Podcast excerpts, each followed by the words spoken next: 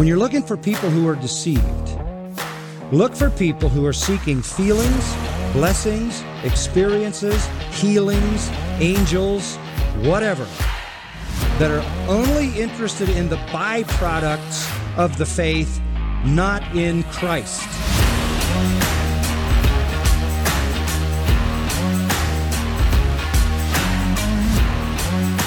Come out from among them. Run for your life. Because this is about your life. It's not just about an opposing theology or a conflicting viewpoint on Jesus. This is about your life. Run from gospels that focus only on success and prosperity. Run. Run from churches where men and not Christ are glorified. Run. Run. Body of Christ, run. Get out. Run from churches where you're comfortable in your sins. Run from preachers that stand and tell stories and jokes. Run like you've never run before.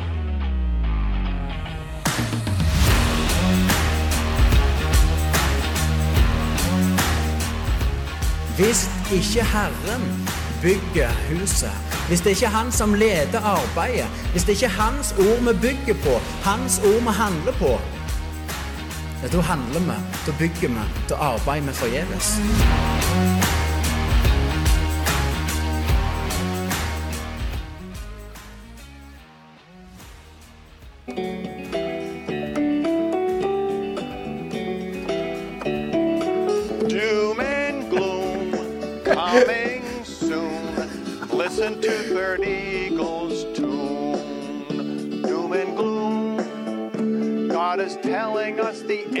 Coming soon. Very soon. You'll see signs up in the sun and stars and moon. Doom and gloom. Very soon. Rapture comes at night or noon. Doom and gloom very soon. If you're ready, you will meet the bride and groom.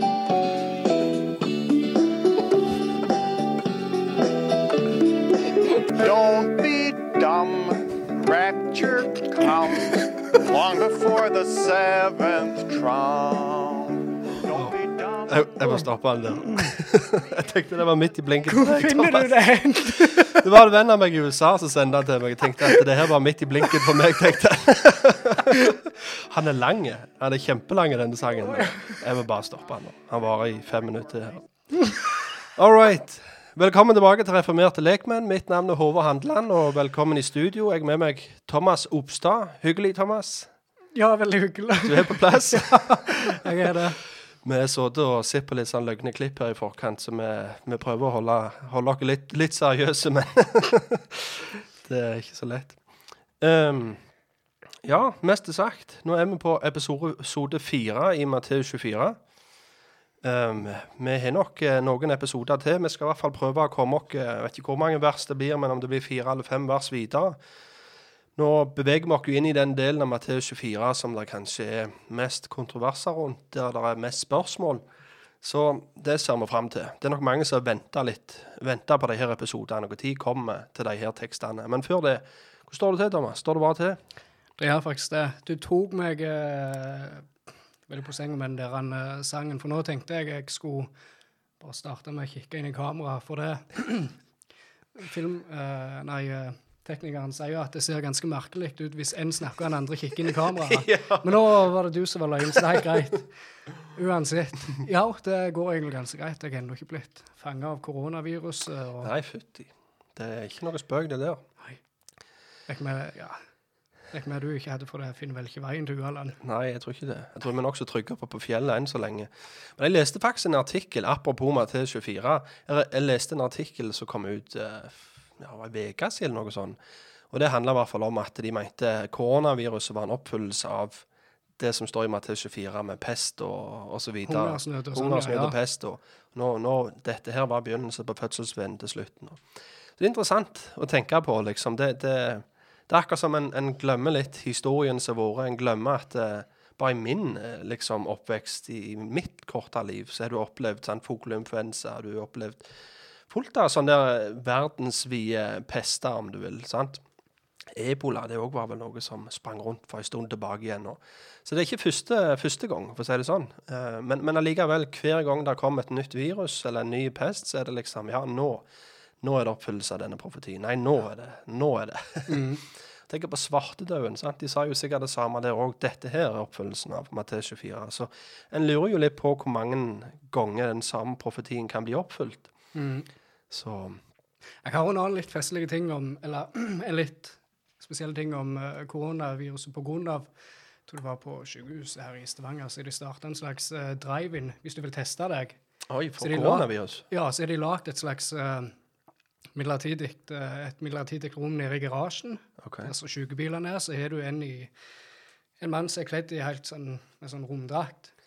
Og så kjører folk inn der og sitter i bilen, åpner vinduet, og så tar en steppe seg en sånn bomullspinne i moen på dem, og så okay. kjører de videre. Sier du det? Så du kan ha drive-in der òg. har du vært innom? Jeg har ikke vært innom, jeg. Nei. Finner sikkert ikke veien til Undøy heller. Stemmer det. Nei, jeg får ikke håpe det. Det blir spennende å se hvordan det utvikler seg. Men skal vi se Ja, sist, sist så stoppet vi jo i vers 21, så i dag så fortsetter vi fra vers 22. Og igjen, det er jo litt eh, hva du skal si, bibeltimeformat, så det kan være nyttig å høre de her episodene om igjen. Det er mye, det er masse vers. Der er, det blir ikke som å bli sprinkla av vann, det blir med, som å drikke av en brannslange, dette her. Og det har det sikkert vært litt de siste episodene òg, men, men hør episodene igjen. Hvis dere ikke får med dere alt første gang. Um, ja, og som sagt, de versene som nå ligger før dere, er nok eh, de verdt. Jeg, jeg tror nok mange tenker sånn at ja, jeg, jeg, kan, jeg kan være med dere til nå. Der dere er liksom De episodene vi har hatt til nå, OK, jeg kjøper den. Det har skjedd. Men, men det som nå kommer videre, det kan umulig ha skjedd. Og det er ganske mange som setter et skille, faktisk. Vi skal, vi skal påpeke det når vi går gjennom, når vi, når vi begynner å gå inn i teksten. Men det er et veldig populært skille som blir satt i de versene vi nå skal gå gjennom, at her, her er det hopper fram 2000 år. Så, så vi, vi skal òg se på det om det er en realitet. Er, der, er alt fram, eh, fram gjennom her skjedd, eller er det, er det et punkt der det sier nei, nå er det faktisk noe som ligger før oss? Men jeg tenker, når vi først er innom dette her til en, en- del andre tolkninger, og sånn og sånn, så vil jeg òg ta opp en, en annen nokså populær tolkning, i hvert fall her til lands. Eh, Jeg, jeg har hørt den um, Ja, folk som har hørt den tolkningen meg og deg har lagt ut nå, Thomas, så, har jeg hørt at folk sier ja, ja, men, men det er jo en dobbeltprofeti. Det, jeg er helt enig i at alt det her i Matteus 24 har skjedd, men det skal skje igjen. Så det kan jo være litt interessant. å- Jeg tror det er mange som lurer på det. Hva har du å si til de som kommer med det argumentet? Hva sier du når folk mener dette er en dobbeltprofeti? Og det første jeg vil si, det er jo det, det er vanvittig frimodig, syns jeg. det, det, det er frimodig å si at eh, Matteus 24 er en dobbeltprofeti. For jeg, jeg avfeier ikke læren om dobbeltprofeti.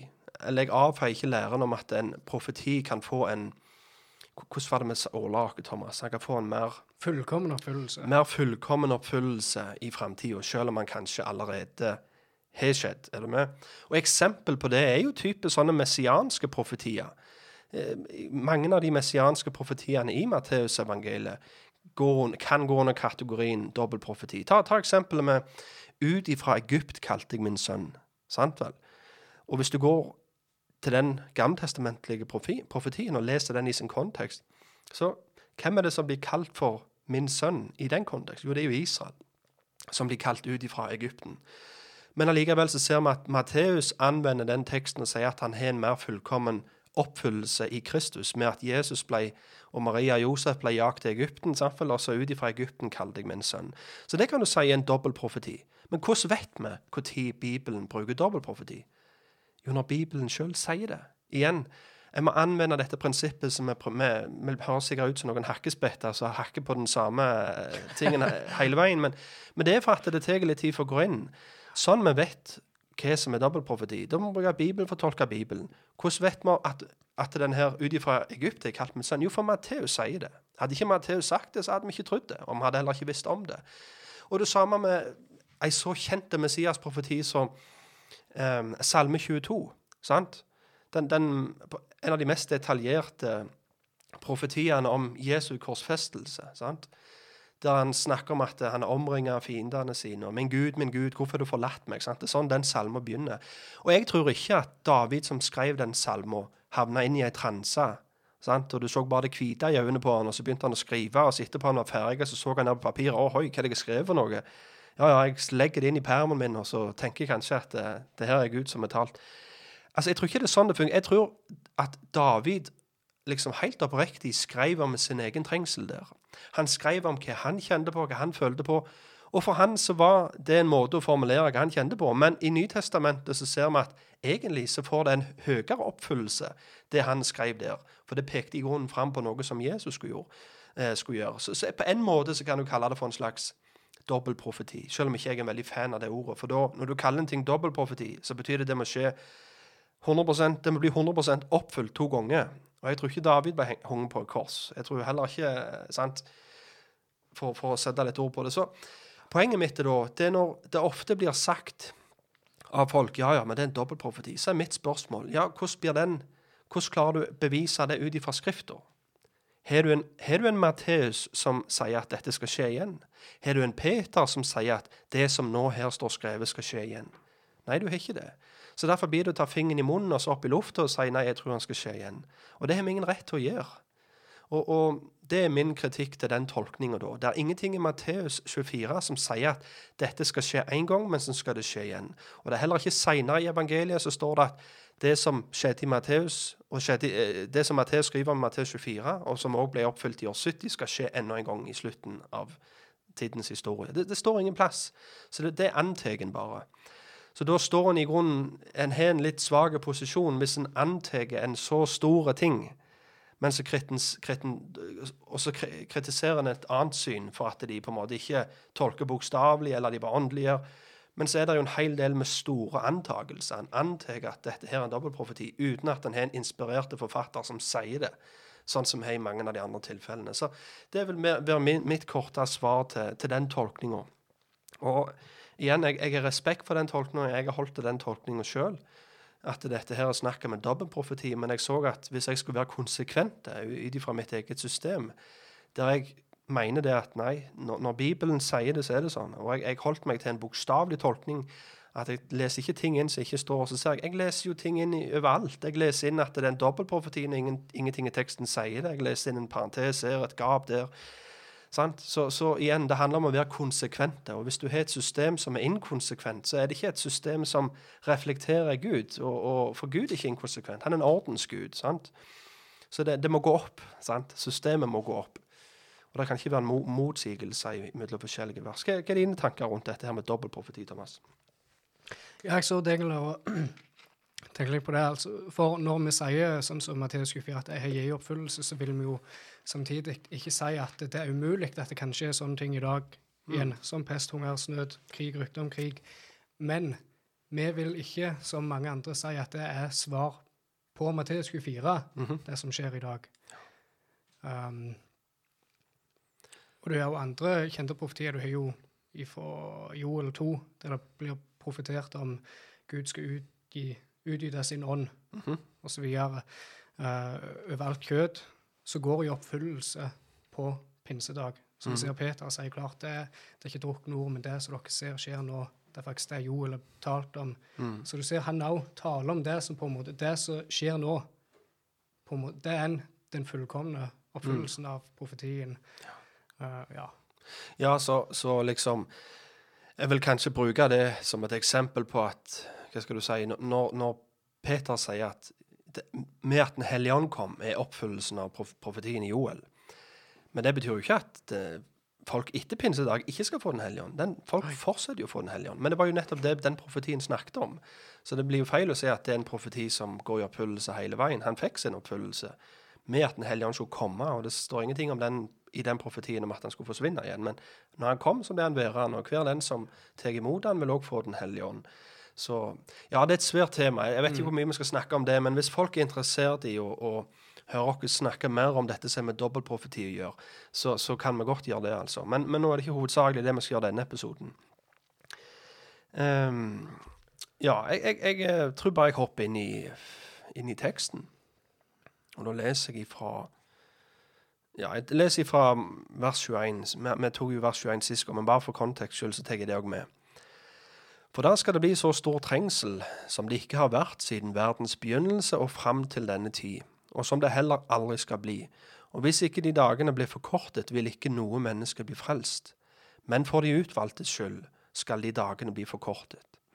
Hvis da noen sier til dere, se, her er Kristus, eller der, så tro det ikke, for falske Kristuser og falske profeter skal stå fram og gjøre store tegn under, for å forføre selv de utvalgte, om det var mulig. Se, jeg har sagt dere det på forhånd. Så hvis de da sier til dere, se han er i ørkenen, da gå ikke ut dit, eller se han er i det innerste rommet, så tro det ikke.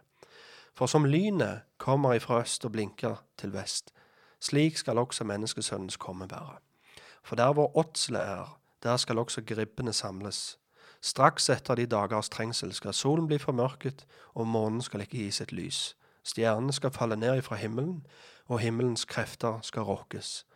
Da skal menneskesønnens tegn vise seg på himmelen, og da skal alle folkestammer på jorden jamre. Og de skal se menneskesønnen komme på himmelens skyer med kraft og stor herlighet. Og han skal sende sine engler ut med en mektig basunrøst, og de skal samle sammen hans utvalgte fra de fire vindretninger, fra den ene enden av himmelen til den andre. Når vi hører dette, så, så tenker jeg nok de fleste eh, tror at Eller jeg tror de fleste tenker at dette her kan umulig ha skjedd. For her står det jo at Jesus skal komme igjen, sola skal bli formørka, stjernene skal dette ned fra himmelen. Det skal være en engel som flyr på himmelen og blåser i en basun, og alle de utvalgte skal bli samla, osv. Hvordan går det an å tenke at dette har skjedd? Mener vi, altså meg og Thomas, at Jesus, Jesu andre komme har skjedd? Mener vi at opprykkelsen har skjedd?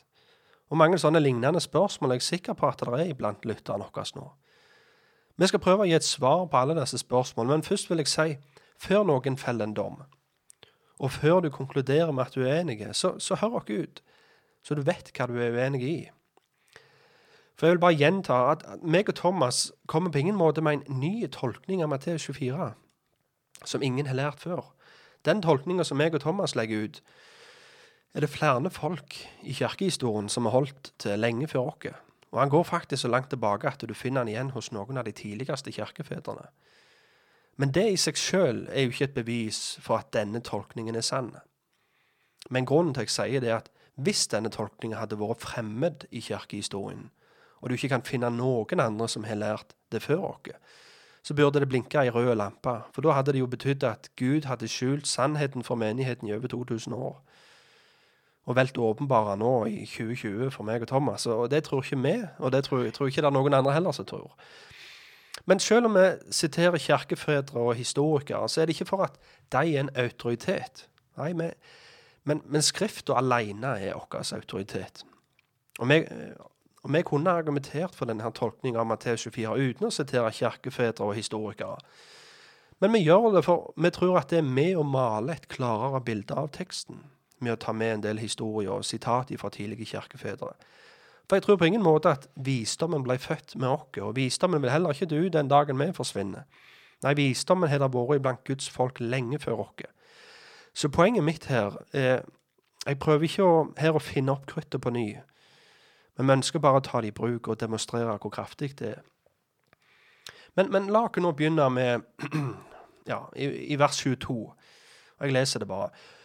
Og hvis ikke de dagene ble forkortet, ville ikke noe menneske bli frelst, men for de utvalgtes skyld skal de dagene bli forkortet. Så disse dagene det her er snakk om, er dagene med trengsel som vi nettopp har snakket om i verset tidligere. Vi vil det si at de skulle bli forkorta. Og hva betyr det når det står at de skulle bli forkorta for de utvalgtes skyld? Jeg skal ikke være veldig dogmatisk på dette verset og si sånn er det, uten tvil. og sånn, For jeg har hørt en del forskjellige tolkninger av dette her som jeg syns ga veldig mening, og, og som jeg respekterer av, av forkynnere som jeg respekterer. Så, men jeg, vil allikevel uh, si at jeg, jeg, jeg, vil fortelle min overbevisning da. Og, og, og, hvis dere da husker tilbake igjen til siste episode, når vi snakket om ødeleggelsens styggedom, så prøvde vi å argumentere for at den ødeleggelsens styggedom som Jesus sa at disiplene han skulle se, var at Jerusalem skulle være omringet av en hær. Og det skulle være tegnet for de kristne på at nå var det på tide å flykte til fjellene. Og jeg, jeg, jeg fortalte at Jerusalem ble omringet av den romerske hæren to ganger. Og Den første gangen Jerusalem ble omringet av en hær, så var det eh, var angrepet ledet av den romerske generalen Cestius Gallus. Og Det som da er litt interessant, som jeg så vidt nevnte sist gang òg, er at når Josefus skriver om den første beleiringa, så sier han at ingen i byen var klar til krig. Og at det var flere, og at eh, det var flere anledninger der det hadde vært veldig enkelt for romerne inntatt byen. Men helt uten grunn så trekte de seg tilbake igjen og forlot Jerusalem, skriver han. Og det som kunne blitt en massakre av både jøder og kristne, fikk plutselig en brå stopp. Romerne trekte seg vekk. Jødene jubla og tenkte at trengselen var over. Og de kristne flykta til fjellene, for de visste at trengselen bare så vidt hadde begynt. Så på den måten så ble de dagene forkorta. Og som det står i teksten, hadde ikke de dagene blitt forkorta, så ville ikke noe kjøtt blitt frelst. Men for de utvalgtes skyld skulle disse dagene bli forkorta. Og når det er snakk om frelst, så er det ikke frelst ifra fortapelsen det er snakk om her. Akkurat som det ikke var tidligere i teksten heller. For det er ikke det denne teksten lærer. Det er ikke en eh, tekst som legger ut soterologi, altså mm. frelseslæren. Men det er snakk om å bli frelst ifra en trengsel. Trengselen som skulle eh, mer spesifikt komme over byen. Og for de utvalgte sin sin skyld, altså de kristne, så ble disse dagene og denne beleiringa forkorta. Og det gjorde det mulig for de kristne å flykte ifra byen og bli frelst ifra trengselen som kom over byen når han ble beleira for den andre gang. Så vi ser veldig tydelig i denne teksten at Herren beskytter sine får. Og på samme måte som han redda de rettferdige ut av Sodoma og Gomorra før han ødela byen, så ser vi òg her at han ga de kristne en mulighet til å flykte fra Jerusalem før den byen òg ble lagt i grus. Men Jesus ønsker ikke bare å beskytte disiplene sine fra en fysisk trengsel, men han vil òg beskytte dem fra trengselen av forførelse, som kommer til å være overveldende i denne perioden. Og Det er det vi leser om videre i vers 23.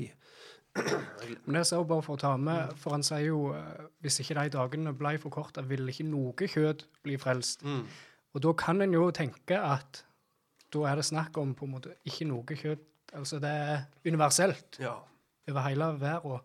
Men igjen, du ser òg det samme ordet kjøtt, alt kjøtt, eller ikke noe kjøtt. Liksom, det blir brukt flere ganger i Bibelen, annet som jeg nevnte fra apostelgjerningene 2, der Gud utøste sin ånd over alt kjøtt. Ja. Og det var jo ikke bokstavelig talt hvert eneste menneske på jorda mm. som på pinsedag fikk eh, Den hellige ånd over seg. Men at men at det er et begrep så på en måte Altså ordet uh, kjøtt uh, Det greske ordet som blir brukt, uh, brukt her, det er ordet skal vi se, sarks. Og det betyr lege med kjøtt eller menneske. Mm. Så her er det på en måte snakk om hvis ikke denne, hvis ikke dagen ble forkorta, så ville ikke noe kjøtt eller menneske bli frelst. Men så er det jo igjen konteksten. Mm -hmm. Det er en lokale dom.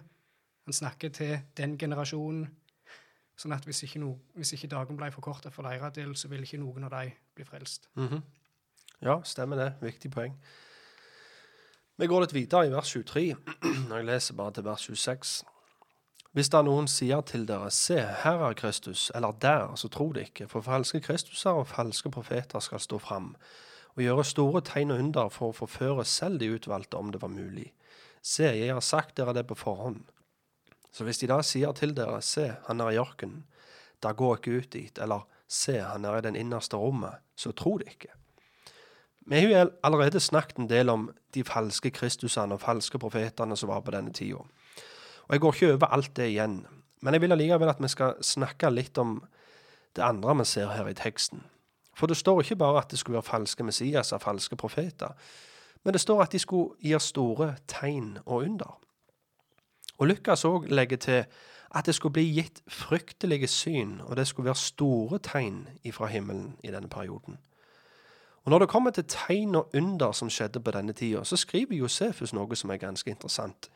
Og Jeg har bare lyst til å lese litt eh, hvordan Josefus beskriver denne her perioden når det kommer til tegn og under og spesielle ting som skjedde da, for å si det sånn. Og jeg bare leser. Romerne satte nå fyr på alle de omliggende byene. Resten av søylegangen og portene og skattkamrene, der store pengesummer var oppbevart. Deretter flyttet de seg til den ene søylegangen som var igjen i det ytre forgården. Um, skal vi se Der hadde 6000 kvinner og barn tatt tilflukt. De hadde samlet seg der fordi falske profeter hadde sagt, sagt dem at Gud befalte dem å gå til tempelet. Der skulle de få løfte om utfrielse. Før Cæsar hadde bestemt seg på hva han skulle gjøre med disse menneskene, satte soldatene søylegangen i brann, og ingen unnslapp. Tallrike falske profeter forførte folket på denne tiden. De var betalt av lederne for å tilskynde folket og vente på hjelp fra Gud. Slik sørget de for at de ikke gikk over til romerne. Før beleiringen hadde det vist seg tegn som forutsa den ødeleggelsen som ventet, men jødene hadde sett bort ifra disse varslene fra Gud. En stjerne som lignet et sverd, hang over byen, og det var også en komet som ble bærende over byen i ett år. Og like før opprøret, da folket kom sammen til de usyrede brøds høytid, skinte et sterkt lys omkring alteret om natten, og opplyste helligdommen i en halv time. Folket trodde dette var et godt tegn, men de hellige skriftlærde fortalte dem, at, fortalte dem det motsatte. En ku fødte et lam på tempelplassen, og østporten i den indre forgården blei slengt opp av seg selv midt på natten. Den var festet med jernbolter og var så tung at det trengtes 20 eh, mann for å åpne den. Under pinsefesten, da presten gikk inn i tempelets indre forgård, hørte de en sterk lyd, og deretter lyden av mange stemmer som sa, Vi forlater dette sted. Det er meget spesielt. Så hør her liksom døra inn til det aller helligste i tempelrommet. Som der, må, der trengtes 20 mann for å lukke opp den døra. Her ser vi at den døra bare smelles opp av seg sjøl. Og ut ifra det aller helligste så kommer det en røst. La oss forlate dette sted. Igjen dette her treenighetsformelen som vi finner i begynnelsen av første Mosebok. La oss gå ned og gjøre mennesker i vår likhet. Og som det blir sagt om Babylon, nei, Babel. Sant? La oss gå ned og forvirre deres språk. Mm. Så igjen, jeg sier ikke at Josefus er en autoritet. Jeg sier ikke det at Josefus er inspirert. Nei, langt derifra. Men, men allikevel, han er en jøde. Han har ingen grunn for å skrive på en måte som skal være med å bekrefte det som vi leser om i Nytestamentet. Altså, hvis han hadde vært en kristen, så ville kanskje mange sagt nei, han er inhabil. Han er jo en kristen. Han skriver det jo bare om sånn at det skal passe godt ut med det som vi finner i Nytestamentet, så folk skal begynne å tro på Jesus. Men han, husk, han var en jøde. Han hadde ingen Han, han er ikke inhabil i det hele tatt, for å si det sånn. Han skriver som et nøytralt øyenvitne til dette. Og han skriver om et sverd, altså ei stjerne som henger, henger over Jerusalem som et sverd, og en komet som svever byen. Han beskriver om sant, et sterkt lys som kommer ut fra tempelet, og sånn, porter som åpner seg, ei ku som føder et lam. Altså, virkelig masse tegn og under på denne tida, i, i, sammen med falske profeter som sier, får, blir betalt av lederskapet for at de skal holde seg i byen og vente på utfrielse. Um, et spørsmål vi kan stille oss i den sammenheng, er jo Er tegn og under et bevis på at det er fra Gud? Det er bare en sånn digresjon jeg tenkte vi kunne ta opp nå. For det er jo nokså aktuelt i de timene vi lever i dag. Det er mye tegn og under som blir snakket om og, og, og eh, påstått utført rundt forbi. Um, så mitt spørsmål er da tegn og under er det en bekreftelse på at her er det Gud. Og Vi har jo hatt en del tidligere episoder om det, og det kan godt være jeg har lest det som jeg nå skal lese, men jeg vil bare lese et vers fra 5. Mosebok 13. Fra 5. Mosebok 13, skal vi se. Hvis det midt iblant deg står fram en profet eller en som har drømmer, Og han gir deg et tegn, eller et under. Og hør nå. Og tegnet eller underet inntreffer det han talte om til deg, da han sa, la oss følge andre guder, slik som de ikke har kjent, og la oss tjene dem. Da skal du ikke høre på ordene til denne profeten eller denne som har drømmer, for Herren deres Gud setter dere på prøve, for å få kjenne om dere elsker Herren, deres Gud, av hele deres hjerte og av hele deres sjel. Jeg vet ikke om du la merke til det, men her er det Gud sjøl som anerkjenner at det er folk som kalles for profeter i hermetegn, som kan ha drømmer, som kan gjøre tegn og under, som faktisk inntreffer. Han kan ha liksom Og, og, og så det, det, Jeg husker jeg fikk et spørsmål en gang om det. Ja, men hva med dette som skjedde? Det virker jo så reelt. Ja, hva med det under Altså, jeg tror det er mange kristne i dag som er veldig raske med å si nei. Falske under, det er bare, det er bare tr tr trylleri. sant? Det er bare um, hokus pokus, tull og tøys. Jeg tror personlig at det er mye reelle tegn under. For her i denne teksten så ser du Gud sjøl anerkjenne at det er folk som kan gjøre tegn under. Men hva er det der står videre?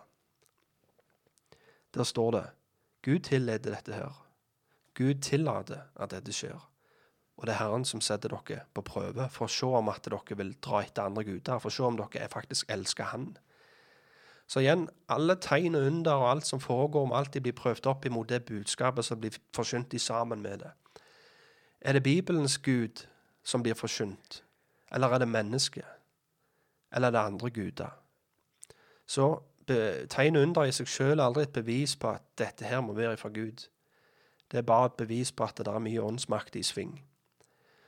Og mye store tegn under sant, som skal skje, drømmer, ene og det andre. Som vi også leser her i, i Josefus, så var det en ekstrem realitet i tida før, før ødeleggelsen av Jerusalem. Det var tegn og profeter på kryss og tvers. Og, så igjen, tilbake til teksten. og jeg, jeg tenker Det er derfor Jesus også advarer sine disipler. Pass dere for dette her. Der vil være tegn. Der vil være under. Der vil være falske profeter. Akkurat som han gjør her i 5. Mosebok, der han anerkjenner at det vil være tegn under. Det, vil være en realitet. Men pass dere, ikke gå etter de, sa han også advarer om her i, i 5. Mosebok 13. Denne, det som leste nå fra 5. Mosebok, der vil, jo- vil jo også være kjent for de som Jesus snakket til. For disiplene, de kjente jo skriftene. Sånn at eh, de visste på en måte hva standard Gud hadde sett for en profet, for å teste om han var av Gud eller ikke, videre da. Eh, for vi ser jo at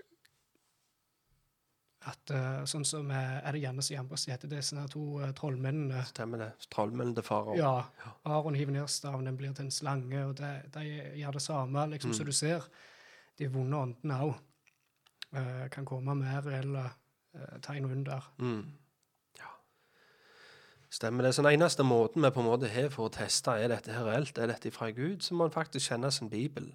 Og så må en forstå hva det er som blir forsynt i sammenheng med, det, med dette her som blir utført, dette som blir gjort. For i en tidligere episode også snakket vi jo om en del tegn og under som skjedde innenfor den mormonske kirka. Og det er òg skrevet om blinde som forsvinner tilbake iblant muslimer, og iblant sånn, lamme som får gå igjen iblant katolikker. Så hvis tegn og under i seg sjøl blir det en går etter for å finne ut hvor Gud er, så går en fort veldig vill.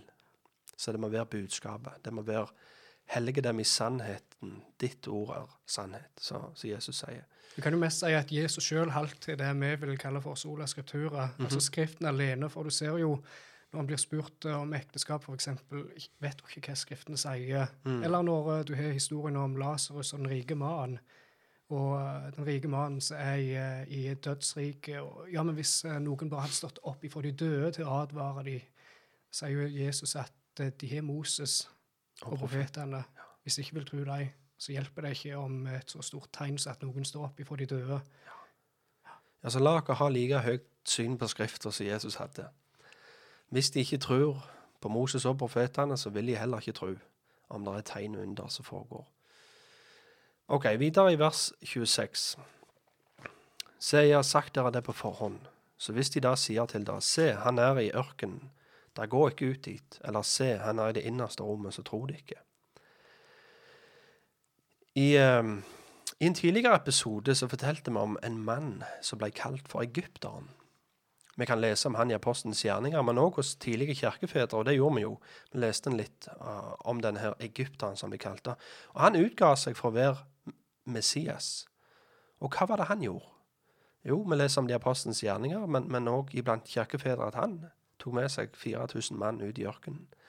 Og der holdt han seg. Og det var flere òg som gikk ut til han der i ørkenen, eller ut i ødemarka, og tenkte at der er Messias, og det er der vi skal finne vår tilflukt. Men Jesus sier hvis noen sier til dere se han er i ørkenen eller ute i ødemarka, så ikke gå ut der. Jeg er ikke der. Og som jeg også leste tidligere fra Josefus, så var det utallige falske profeter i Jerusalem på den tida. Og Han sier at mange av dem ble betalt av det jødiske lederskapet til å komme med falske profetier som skulle få folket til å holde seg i byen og ikke overgi seg til romerne. Og En annen plass så skriver han det, er det som jeg leste aller første, skriver han jo det at det var 6000 kvinner og barn som hadde gjemt seg i det ene rommet inne i tempelet. For der hadde de blitt lovt pga. noen falske profeter hadde sagt at gå opp der i tempelet, for der skal Herren komme og utfri dere. Sant? Der skal Messias komme og frelse dere ut derifra. Så der har vi bare to eksempel sant? der vi finner ut, der Jesus sier hvis noen sier ødemark, og går ikke ut etter dem. Hvis noen sier gå inn i et rom her eller rom der, eller jeg er i det huset der, sant? så gå ikke der heller. Så med andre ord så eh, var det falske profeter som sa at Gud skulle åpenbare seg for de inne i et hus eller et rom, og der skulle han frelse dem. Men Jesus hadde advart disiplene sine på forhånd at hvis det kom noen og sa at Messias var inne i et hus eller ute i ødemarka, så skulle de ikke tro det. Så på en måte så svarer han litt, altså Jesus, på det ene spørsmålet til disiplene her. For disiplene de spurte jo Jesus tre spørsmål i begynnelsen av kapittelet. Og ett av dem var hva skal tegnet være på ditt komme? Så her svarer Jesus på hva det ikke skulle være. Hvordan er det ditt komme skal være, og hva skal være tegnet på ditt komme? Dette, I dette tilfellet så skulle han ikke komme sånn at du skulle kunne se han. Og hvis folk sa 'se, han er her', eller 'se, han er der', så skulle de ikke tro det. For det var ikke sånn han skulle komme. Du skulle ikke komme, og Det, samme, sånn, det er på en måte den samme ordbruken som han bruker om riket sitt i Lukas 17, er det det? Markus 17. Markus 17, jeg husker ikke helt. Men ja. når, når fariseerne Jeg tror det er Lukas 17. Når fariseerne kommer til Jesus og spør når ja, når kommer riket, da? Nei, det kommer ikke sånn at du ser det. Du skal ikke kunne si 'se her' eller 'se der', for det er iblant dere. Den samme ordbruken Jesus bruker her. Når Messias, når jeg kommer, så skal du ikke kunne si 'se her' eller 'se der' da heller. Men hvordan er det da dette komme skal være? Og det er det vi leser nå videre i teksten. Jeg leser fra vers 27. For som lynet kommer ifra øst og blinker til vest, slik skal også menneskesønnens komme være. Tidligere i Matteus hadde Jesus fortalt disiplene sine at han skulle komme igjen mens de ennå levde. Og det er dette de disiplene nå lurer på når skulle være. Når Jesus sendte disiplene sine ut på den første misjonsreisen, så sa han til dem i Matteus 11, 23, Dere skal ikke være ferdige med byene i Israel før menneskesønnen kommer. Legg merke til det. Dere skal ikke være ferdige med byene i Israel før jeg kommer. Og i kapittel 1627 så leser vi For menneskesønnen skal komme i sin fars herlighet med sine engler, og da skal han lønne enhver etter hans gjerninger. Sannelig sier jeg dere, det er noen som står her, som ikke skal smake døden, før de ser menneskesønnen komme i sitt rike. Som ser at Jesus flere ganger sier til disiplene sine at han skulle komme igjen i en nær framtid, før de var ferdige å vitne i byen Israel, og før alle disiplene var døde. Jeg vet at mange mener at Matteus 16, 27 refererer til når Jesus åpenbarer sin herlighet på fjellet for noen av disiplene noen dager seinere. Men det kan umulig stemme, for han sier veldig tydelig at det var noen av disiplene som ikke skulle smake døden før han kom igjen i sitt rike. Så hvis Jesus spesifiserer at det var noen som, skulle, som fortsatt skulle leve når han kom igjen, så betyr jo det at noen av de òg skulle være døde når han kom igjen. Ellers hadde de ordene ikke hatt noen betydning. Og Derfor kan de ikke referere til når Jesus noen dager seinere viste sin herlighet på fjellet, for da, da var det ingen av disiplene som var døde. Men dette komme som Jesus her snakker om, var ikke hans andre komme. Og det tror ikke meg og Tom. Vi tror ikke det at, at eh, Jesus hadde sitt andre komme i, i år 70, og at da ble alle nasjonene ble dømt. sant? Altså, Jeg tror Matteus 25 fortsatt ligger føre. Er du med? Jeg tror at det kommer der. Dommen over nasjonene, legemlig oppstandelse, alt det ligger føre. Så, så der tror jeg ikke det er så mye uenighet i, i de forskjellige endetidssynene. Men spørsmålet er bare, da, er bare det at hver gang det står 'komme' i Nytestamentet, er det referert til det andre 'komme'? Eller er det forskjellige 'komme' det blir beskrevet i Nytestamentet? Og, og det, det er det meg og Thomas argumenterer for. Um, var, var dette 'komme' der han fysisk skal dømme levende døde? Det var det ikke.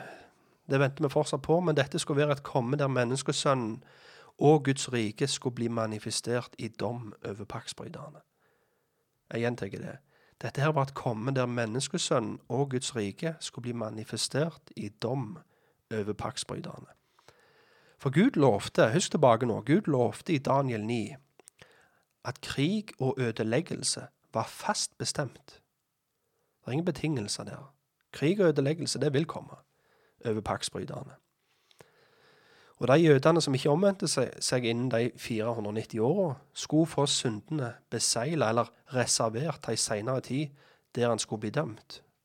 Og Jesus sa, sa det til eh, det, det, jødiske lederskapet, som vi leser om i Matteus 23, at alt det rettferdige blodet, helt ifra Abel til Zakaria, skulle komme over den slekta. Og når Jesus i Matteus 24 beskriver menneskesønnens komme, så det er ikke hans andre komme eller et dom over hele verden, men det er for å utføre dommen over paktsbryterne som er beskrevet i 5. Mosebok 28, og som var profetert om i Daniel 9. For som vi kan lese i Johannes, altså Johannesevangeliet, kapittel 5, vers 22, så er Faderen overgitt dommen til Sønnen. Og i vers 27 og han har gitt ham myndighet til å holde dom fordi han er menneskesønnen. Og når tida nå hadde kommet for å dømme paktsbryterne, som var lovt at skulle skje, så var det menneskesønnen som utførte denne dommen, og han brukte den romerske hæren som sin vredestav, på samme måte som Gud brukte Babylon, og en annen gang så brukte han Assyria for å dømme Israels folk i Gamletestamentet, for de hadde brutt pakt med Gud. Men når vi først er i Johannes evangeliet, så er det en litt interessante ting her jeg har lyst til å nevne for dere. For, for, Jesus sier jo til Peter, helt i slutten av Johannes evangeliet, kapittel 20, så leser vi Da snudde Peter seg og så disippelen som Jesus elsket, følge etter. Det var også han som hadde lent seg til hans bryst ved et måltid og sagt, Herre, hvem er det som forråder deg? Da Peter fikk se ham, sier han til Jesus. Men Herre, hva da med ham? Jesus sier til, ham, Hvis jeg vil at han skal leve til jeg kommer, hva har du med det å gjøre? Følg du meg. Derfor gikk dette ryktet ut blant brødrene at denne disippelen ikke skulle dø. Men Jesus sa ikke til ham at han ikke skulle dø, men om jeg vil at han skal leve til jeg kommer, hva har du med det å gjøre? Og sånn historien går, er jo faktisk at Johannes var den eneste av disiplene som fortsatt levde når ødeleggelsen og dommen kom over jødefolk i år 70. Så med andre ord var han den eneste gjenlevende disippelen som fikk oppleve menneskesønnens komme i dom over paktsbryterne. Så igjen, jeg, jeg, jeg, tror ikke menneskesønnens komme er, som er beskrevet i denne teksten, et fysisk komme, men et komme i dom over paktsbryterne.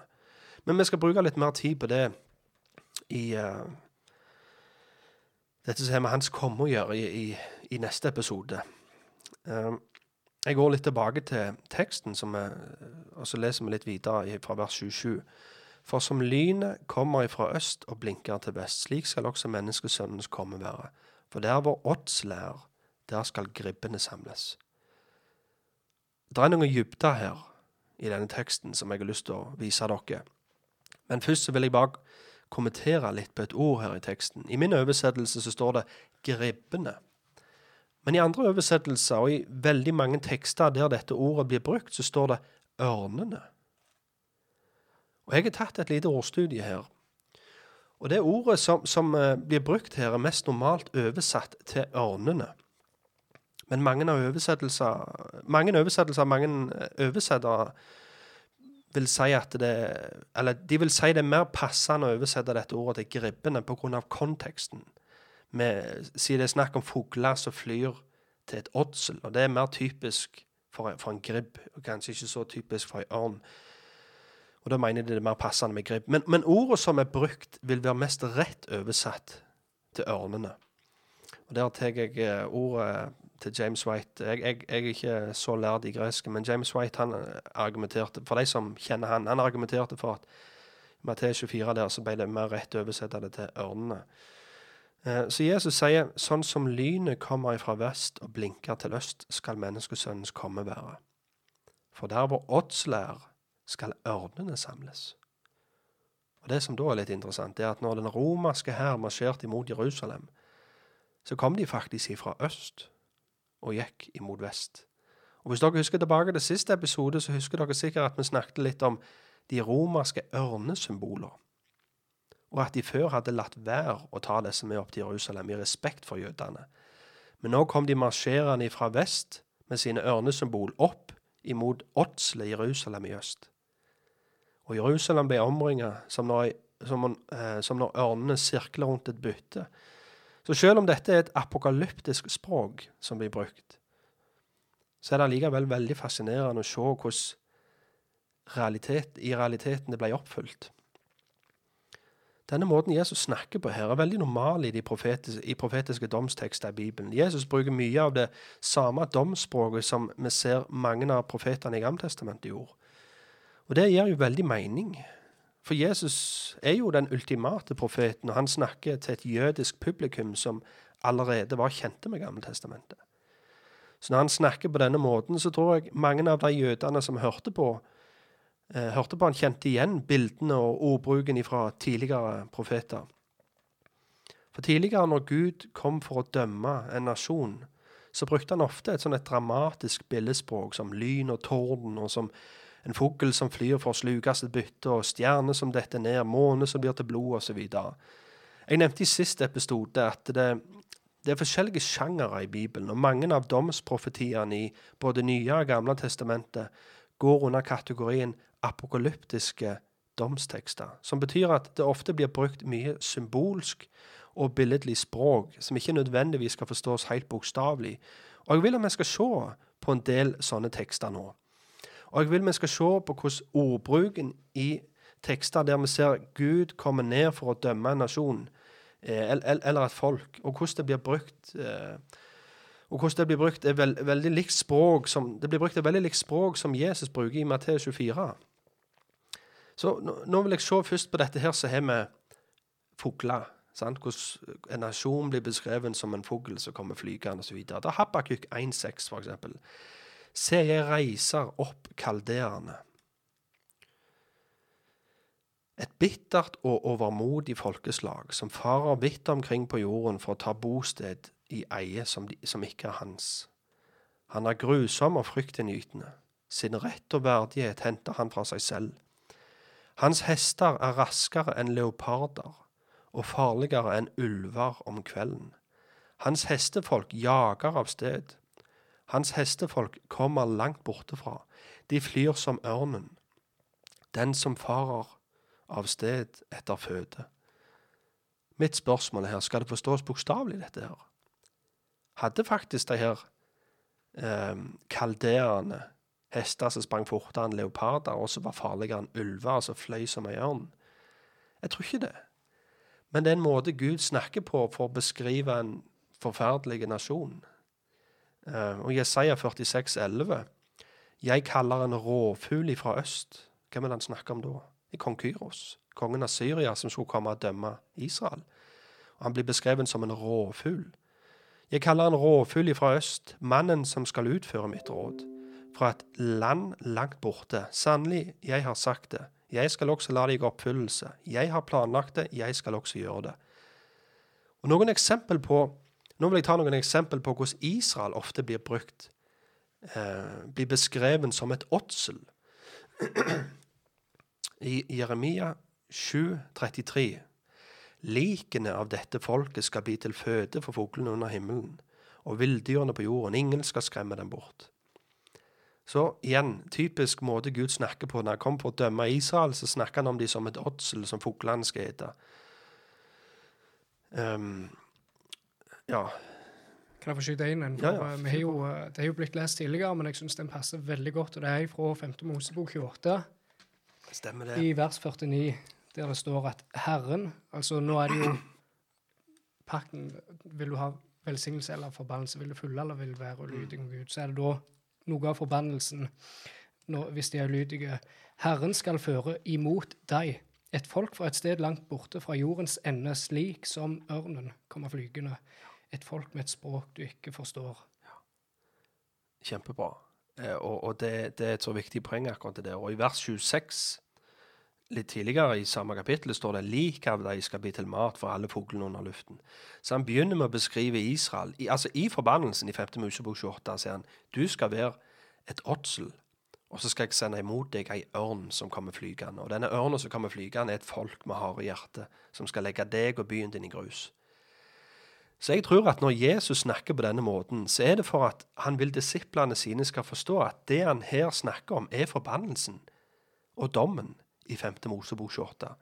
Og selv om det er en fiende her som kommer for å ta dem, så er det først og fremst Gud som står bak denne dommen. Det er imot han de har synda, først og fremst. Jeg vil òg vise noen eksempel på hvordan Gud bruker ord som lyn i profetiske domstekster. I Zakaria 9, 14, da skal Herren vise seg over dem, og hans pil skal skyte fram som lynet. Herren skal blåse i basunen og dra ut med storm fra sør. Eller når Gud reiser opp Babylon for å fortære Israel i Esekel 21. Si til Israels land, så sier Herren, se, jeg kommer imot deg, og jeg skal trekke mitt sverd ifra sliren, og utrydde både den rettferdige og den urettferdige fra deg, fordi jeg skal utrydde fra deg både den rettferdige og urettferdige. Han gjentar seg litt her. Derfor skal mitt sverd gå ut av sliren og rettes mot alle mennesker fra sør til nord. Det er kvesset for en grusom slakt, det er pusset for å glimte som lynet. For at hjertet skal miste Altså, nå er jeg i vers 15. For at hjertet skal miste motet, og de mange skal snuble, har jeg vendt det slaktende sverdet mot alle deres porter, og det er som et lyn, det er trukket til slakt. Så du ser hvordan Gud ofte bruker et dramatisk, profetisk billedspråk når han kommer for å dømme. Og det er akkurat det samme Jesus gjør her i teksten i Matteus 24. Men det stopper ikke der. Han fortsetter på denne måten videre i vers 29 i Matteus 24. Straks etter de dagers trengsel skal solen bli formørket, og månen skal ikke gi et lys. Stjernene skal falle fra himmelen, og himmelens krefter skal rokkes. Først og fremst så ser vi at det blir sagt straks etter de dagers trengsel. Så dette er heller ikke 2000 år seinere. Og det er heller ikke et gap her. Men disse tingene som står beskrevet i denne teksten, var alle hendelser som den slekta som Jesus sa dette skulle, som sa skulle få oppleve det. Um, skal vi se dette, dette her er alle hendelser som, som, eh, som vi ser i, i uh, Matteus 24, vers 34. Så står det der at den, denne slekt skal ikke få gå for alt dette skjedd. Sant? Og, og, det inkluderer de versene her òg. Alt som har blitt sagt opp til, opp til vers 34.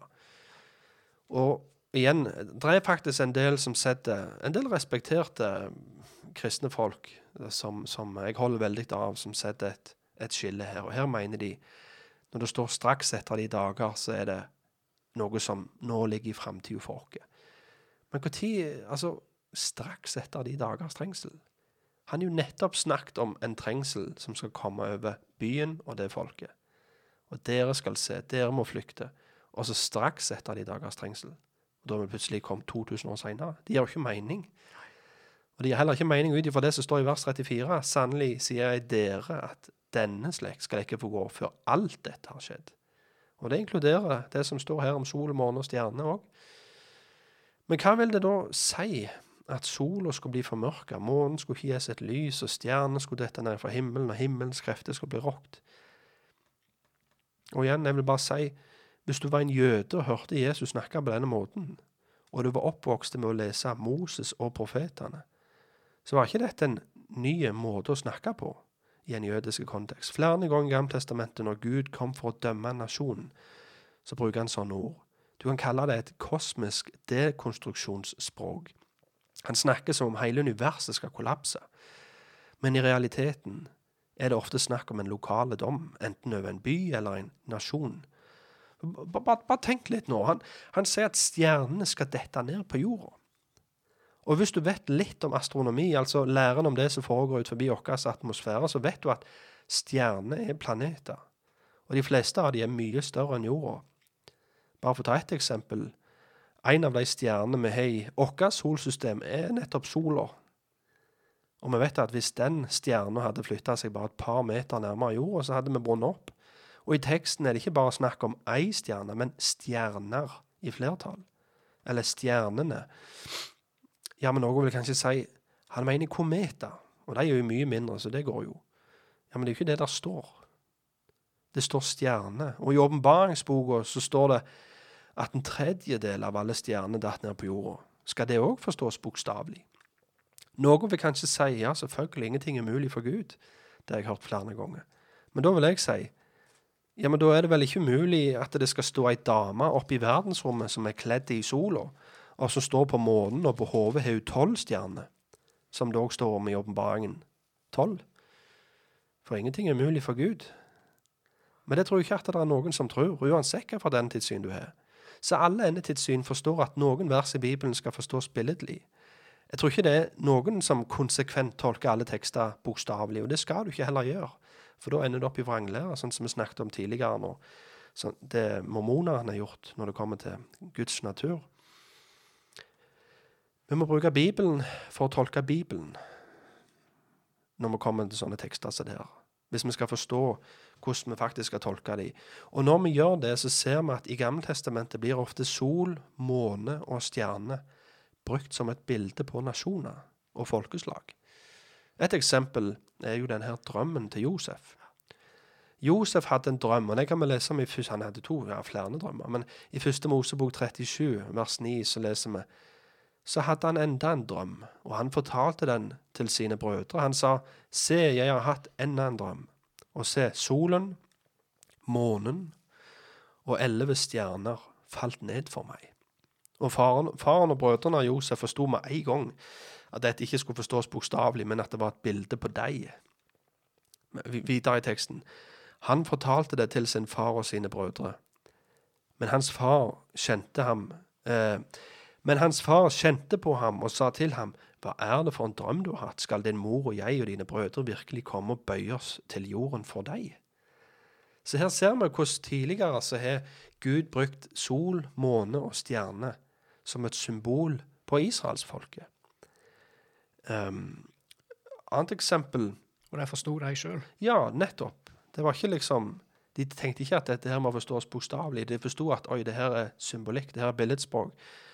Og Et annet eksempel på stjerner som nasjoner, i, i, i Dommerne 5, i vers 18, og da leser jeg Sebulon er et folk som våger sitt liv like til døden.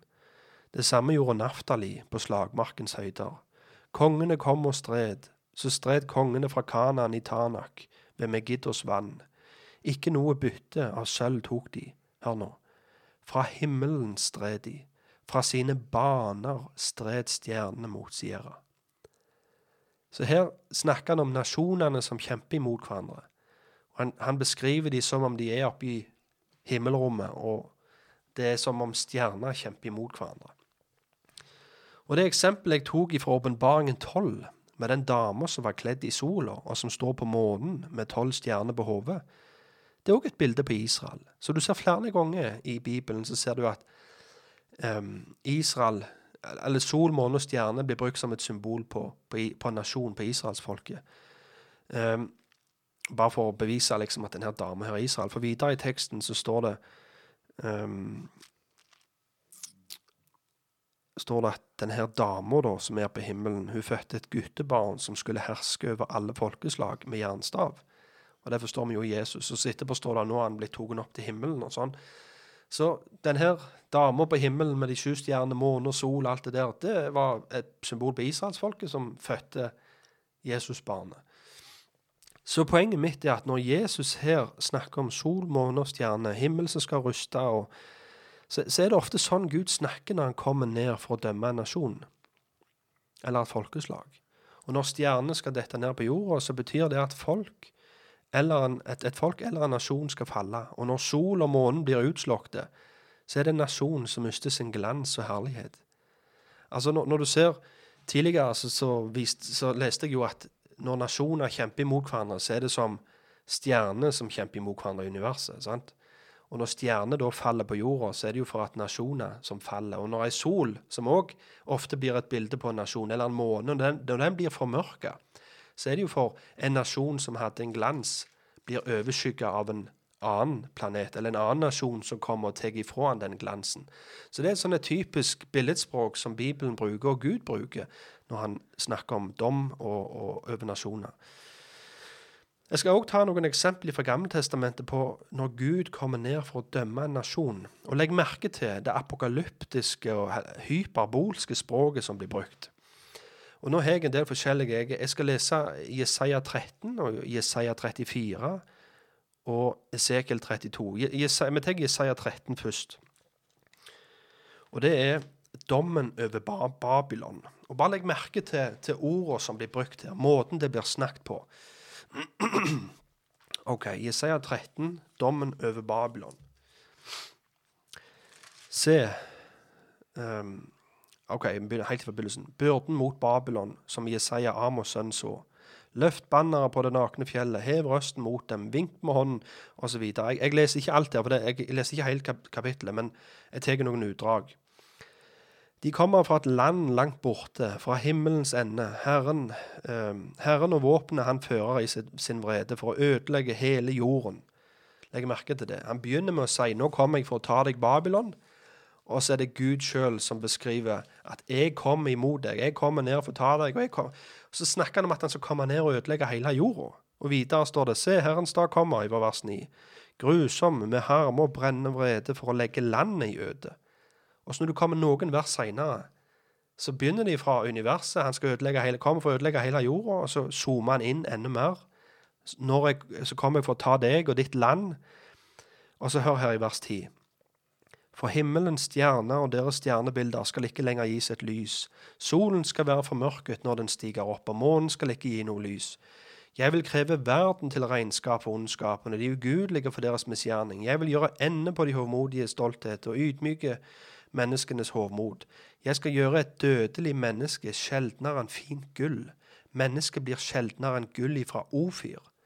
Derfor vil jeg la himmelen skake og jorden ruste ifra sitt sted ved herskarenes herres vrede på hans brennende vredesdag. Hør hvordan han snakker her. Husk, han begynner med å si dommen over Babylon. Og da Babylon ble dømt Det er jo det får vi profetert om i, i, Daniels bok, i mange av de andre prof, eh, i Esekiel og i mange av de andre bøkene òg, så, er det dommen over Babylon. Så den blir beskrevet på, på, på mange måter. Men, men, her står det Han begynner med å si 'Jeg kommer imot deg, Babylon'. Og når jeg kommer for å ta deg, Babylon, så er det som at hele verden skal bli dømt. Og så sier han et levende menneske skal være sjeldnere enn rent gull. Og om ikke det var nok, så tar han gå enda lenger. Og det skal være sjeldnere enn gull fra Ofir. Bare for, bare for å finne noe enda mer sjeldnere gull. Så spørsmålet er jo da, når Gud dømte Babylon, var det så lite mennesker igjen på jorda da at det var nesten ikke de, de, var like sjeldne som gull på jorda? Nei, ikke så historien klarer å, å, som vi klarer å huske igjen fra historien. Og han kommer heller ikke å utslette alle menneskene på jorda, sånn som han sier han skulle gjøre. Men igjen, han bruker et sånn et apokalyptisk domsspråk, som vi også ser i Matteus 24. Sånn, Stjernene skal dette ned, sola skal bli formørka, hele himmelen og jorda skal ruste. Så det, det, er den måten han snakker på her når han kommer for å dømme en nasjon. Og Jeg vil ta enda et eksempel. Og Det er fra Jesaja 34. Og Det er dommen over Edom. Um, skal vi se Jesaja 34. bla litt her. Litt interessant å bare tenke, Sånn som det sto der i, i fra Jesaja 13 med Herrens dag. Mm -hmm. Der er det jo òg litt eh, diskusjoner. Hva er egentlig Herrens dag? Er det på en måte den siste dagen, da, siste dommen? Vi vil jo si at når, sånn som så f.eks. i Jesaja 13, der at når det står Herrens dag, så er det et begrep som bare beskriver at den dagen Gud griper inn og gjør noe, der han dømmer, der han frelser, liksom, det er på en måte Herrens dag. Stemmer det. Jeg òg tror det at eh, det er mange Herrens dager i Bibelen. Um, og, og jeg tror det er en Herrens dag som gjenstår. Det vil være en endelig dom for alle folkeslag på jorda. Um, men jeg tror at hver gang Herren Som det står, når han kommer og dømmer eh, Babylon, så var det en Herrens dag. Så det er mange Herrens dager. Jeg må ikke automatisk tenke at hver gang det står Herrens dag, så ligger det før oss. Eh, OK. Jesaja 34. Og det her er dommen over Edom. Kom ned, dere folkeslag, for å høre. Lytt, dere folk. La jorden høre, alt, og alt som fyller den. Verden og alt som lever oppe på den. For Herrens vrede er over alle folkeslagene. Hans herme over skaren av dem alle. Han lyser dem i bann. Han overgir dem til slakt. Han snakker om nå. Nå sier han OK, kom alle folkeslag, hver levende skapning på jord, kom. Nå skal dere bli overgitt til slakt. For Herrens vrede er over alle folkeslagene. Um, skal vi se. Også de drepte skal kastes ut. Fra de døde skal stanken stige opp, og fjellene skal oppløses av deres blod. Hør, hør, hør språket her. Altså, Gud skal komme ned og slakte alle på jorda, og det skal være så mye blod som flyter at fjellene skal gå i oppløsning. Videre i vers 4. Hele himmelens hær skal tæres bort, og himmelen skal rulles sammen som en bokrull. Hele deres hær skal falle ned som løvet faller av vintreet, og som fikentreet blir stående bart. For mitt sverd blir drukn, eh, druknet i himmelen. Se, det kommer ned over Edom. Legg merke til det. Hør hvordan han snakker. Først så samler han de sammen og sier han, kom, hør, hør etter alle sammen som bor på jorda. Nå kommer jeg ned og overgir dere til slakt, alle mann, og hele jorda skal bli drukna i blod. Og alt dette her skal skje når jeg kommer ned over deg, Edom. Ser du hvordan han zoomer inn? Han begynner ut ifra universet. Snakker om, sant, som han gjorde òg i, den, eh, i Isaiah 13. Han begynner fra universet og snakker om sol, måne, stjerne. Så går han nærmere og snakker om fjell som skal druknes i blod, og hele verden som skal bli dømt. Og så kommer han faktisk så langt ned at han sier og dette skal skje når jeg kommer for å dømme et folk, eller en nasjon, eller en by. Igjen Esekiel 32. Um, Esekiel 32. Og det er dommen over Egypt. Um, skal vi se OK, hør her. I det tolvte året, i den tolvte måneden, på den første dagen i måneden, skjedde det at Herrens ord kom til meg, og det lød slik, Menneskesønn, stem i et klagesang over farao, Egypts konge, og si til ham, Du er som en ung løve blant folkeslagene, og du er som et sjøuhyr i havet, som bryter seg fram i dine elver og grumser til vannet med dine føtter, videre. Bare for jeg leser litt i forbindelsen, bare for dere skal forstå at hvem er det denne her dommen er retta imot? Jo, si dette her til farao, Egypts konge. Og hør nå i vers 5. Jeg skal legge ditt kjøtt på fjellene og fylle dalene med den store kadaver av deg. Jeg skal også vanne landet med blod, strømmene fra deg, helt opp til fjellene. Bekkefarene skal fylles av deg. Her snakker han om én mann som han skal drøp, ta livet av, sant? først og fremst. Men vi forstår jo det når han snakker om farao, så er jo han representanten for hele Egypt. Så vi forstår han skal komme og ta livet av egypterne. Og han sier at alle dalene skal bli fylt opp med hans blod. Ja, skal det forstås bokstavelig? For først og fremst hadde jorda trukket til seg blodet, og det hadde ikke fått fløte opp til fjelltoppene. Men jeg tror ikke hvis lille plassen Ualand, der jeg kom ifra, om hele Norge skulle bli tatt livet av i den dalen der, så tror jeg ikke det hadde gått fløte blod opp til fjellene engang. Så igjen, vi, vi må forstå at når Gud snakker på denne måten, så er det et hyperbolsk billedspråk. Sant? Et hyperbolsk domsspråk der han Kall det overdrive, er du med? Sant? Men det, det er den, vi, vi, som jeg sa sist gang, vi òg snakker på den måten i dag. Men Bibelen òg snakker på denne måten. og Derfor er det, er det viktig å forstå at det er sånne sjangere i Bibelen. Det er sånn det du kaller for apokalyptisk litteratur. Et sånn dekonstruksjonsspråk. At det ser ut som hele universet skal kollapse. Og så koker det. Så må du mest eh, se litt OK, når er det dette skal skje, og hvem er det det skal skje imot? Ah, OK. Og så leser vi litt videre nå her i Esekel eh, 32. Um, jeg skal også vanne landet med blod, blodstrømmene fra deg helt opp til fjellene. Bekkefarene skal fylles av deg når jeg lar deg slokne. Legg merke til det. Her snakker han om en nasjon som om det er noe som kan bli skrudd av, noe som kan sloknes. Det er akkurat som han sa om sola som blir formørka. Når jeg lar deg slokne, skal jeg dekke til himmelen og formørke stjernene på den. Jeg skal dekke solen med en sky, og månen skal ikke gi sitt lys. Alle de skinnende lysene på himmelen skal jeg formørke over deg, og jeg skal føre mørke over ditt land, sier Herren Gud. Og så, Hvis vi går til vers 11, for så sier Herren Gud, sverdet til Babylons konge skal komme over deg. Og fra vers 15, når jeg legger landet Egypt øde, og landet tømmes for alt det som fyller henne, når jeg slår ned alle som bor der, da skal de kjenne at jeg er Herren. Så igjen en dom imot egypterne. Gud sier jeg skal bruke Babylon for å utføre dette her. Men hvordan skal Babylon klare å få stjernene til dette ned fra himmelen? Hvordan skal Babylon klare å slokne ut sola? Altså, Det er ikke det som er poenget. her. Her er det et, et, et typisk profetisk domsspråk som blir brukt. Et kosmisk domsspråk. Um, så igjen, hvorfor hamrer vi så mye på dette her? Jo, for dette er viktig. Dette her handler om hvis vi skal, dere skal forstå hva vi mener når vi sier 'la Bibelen tolke Bibelen'. Når en da kommer til en nytestamentlig profetiske domstekst, så gjør vi veldig lurt i å sammenligne den med gamletestamentlige domstekster, profetiske domstekster, og forstå litt hvordan er ordbruken. Jo, vi ser at Jesus snakker akkurat som, en, som om han var en gammeltestamentlig profet.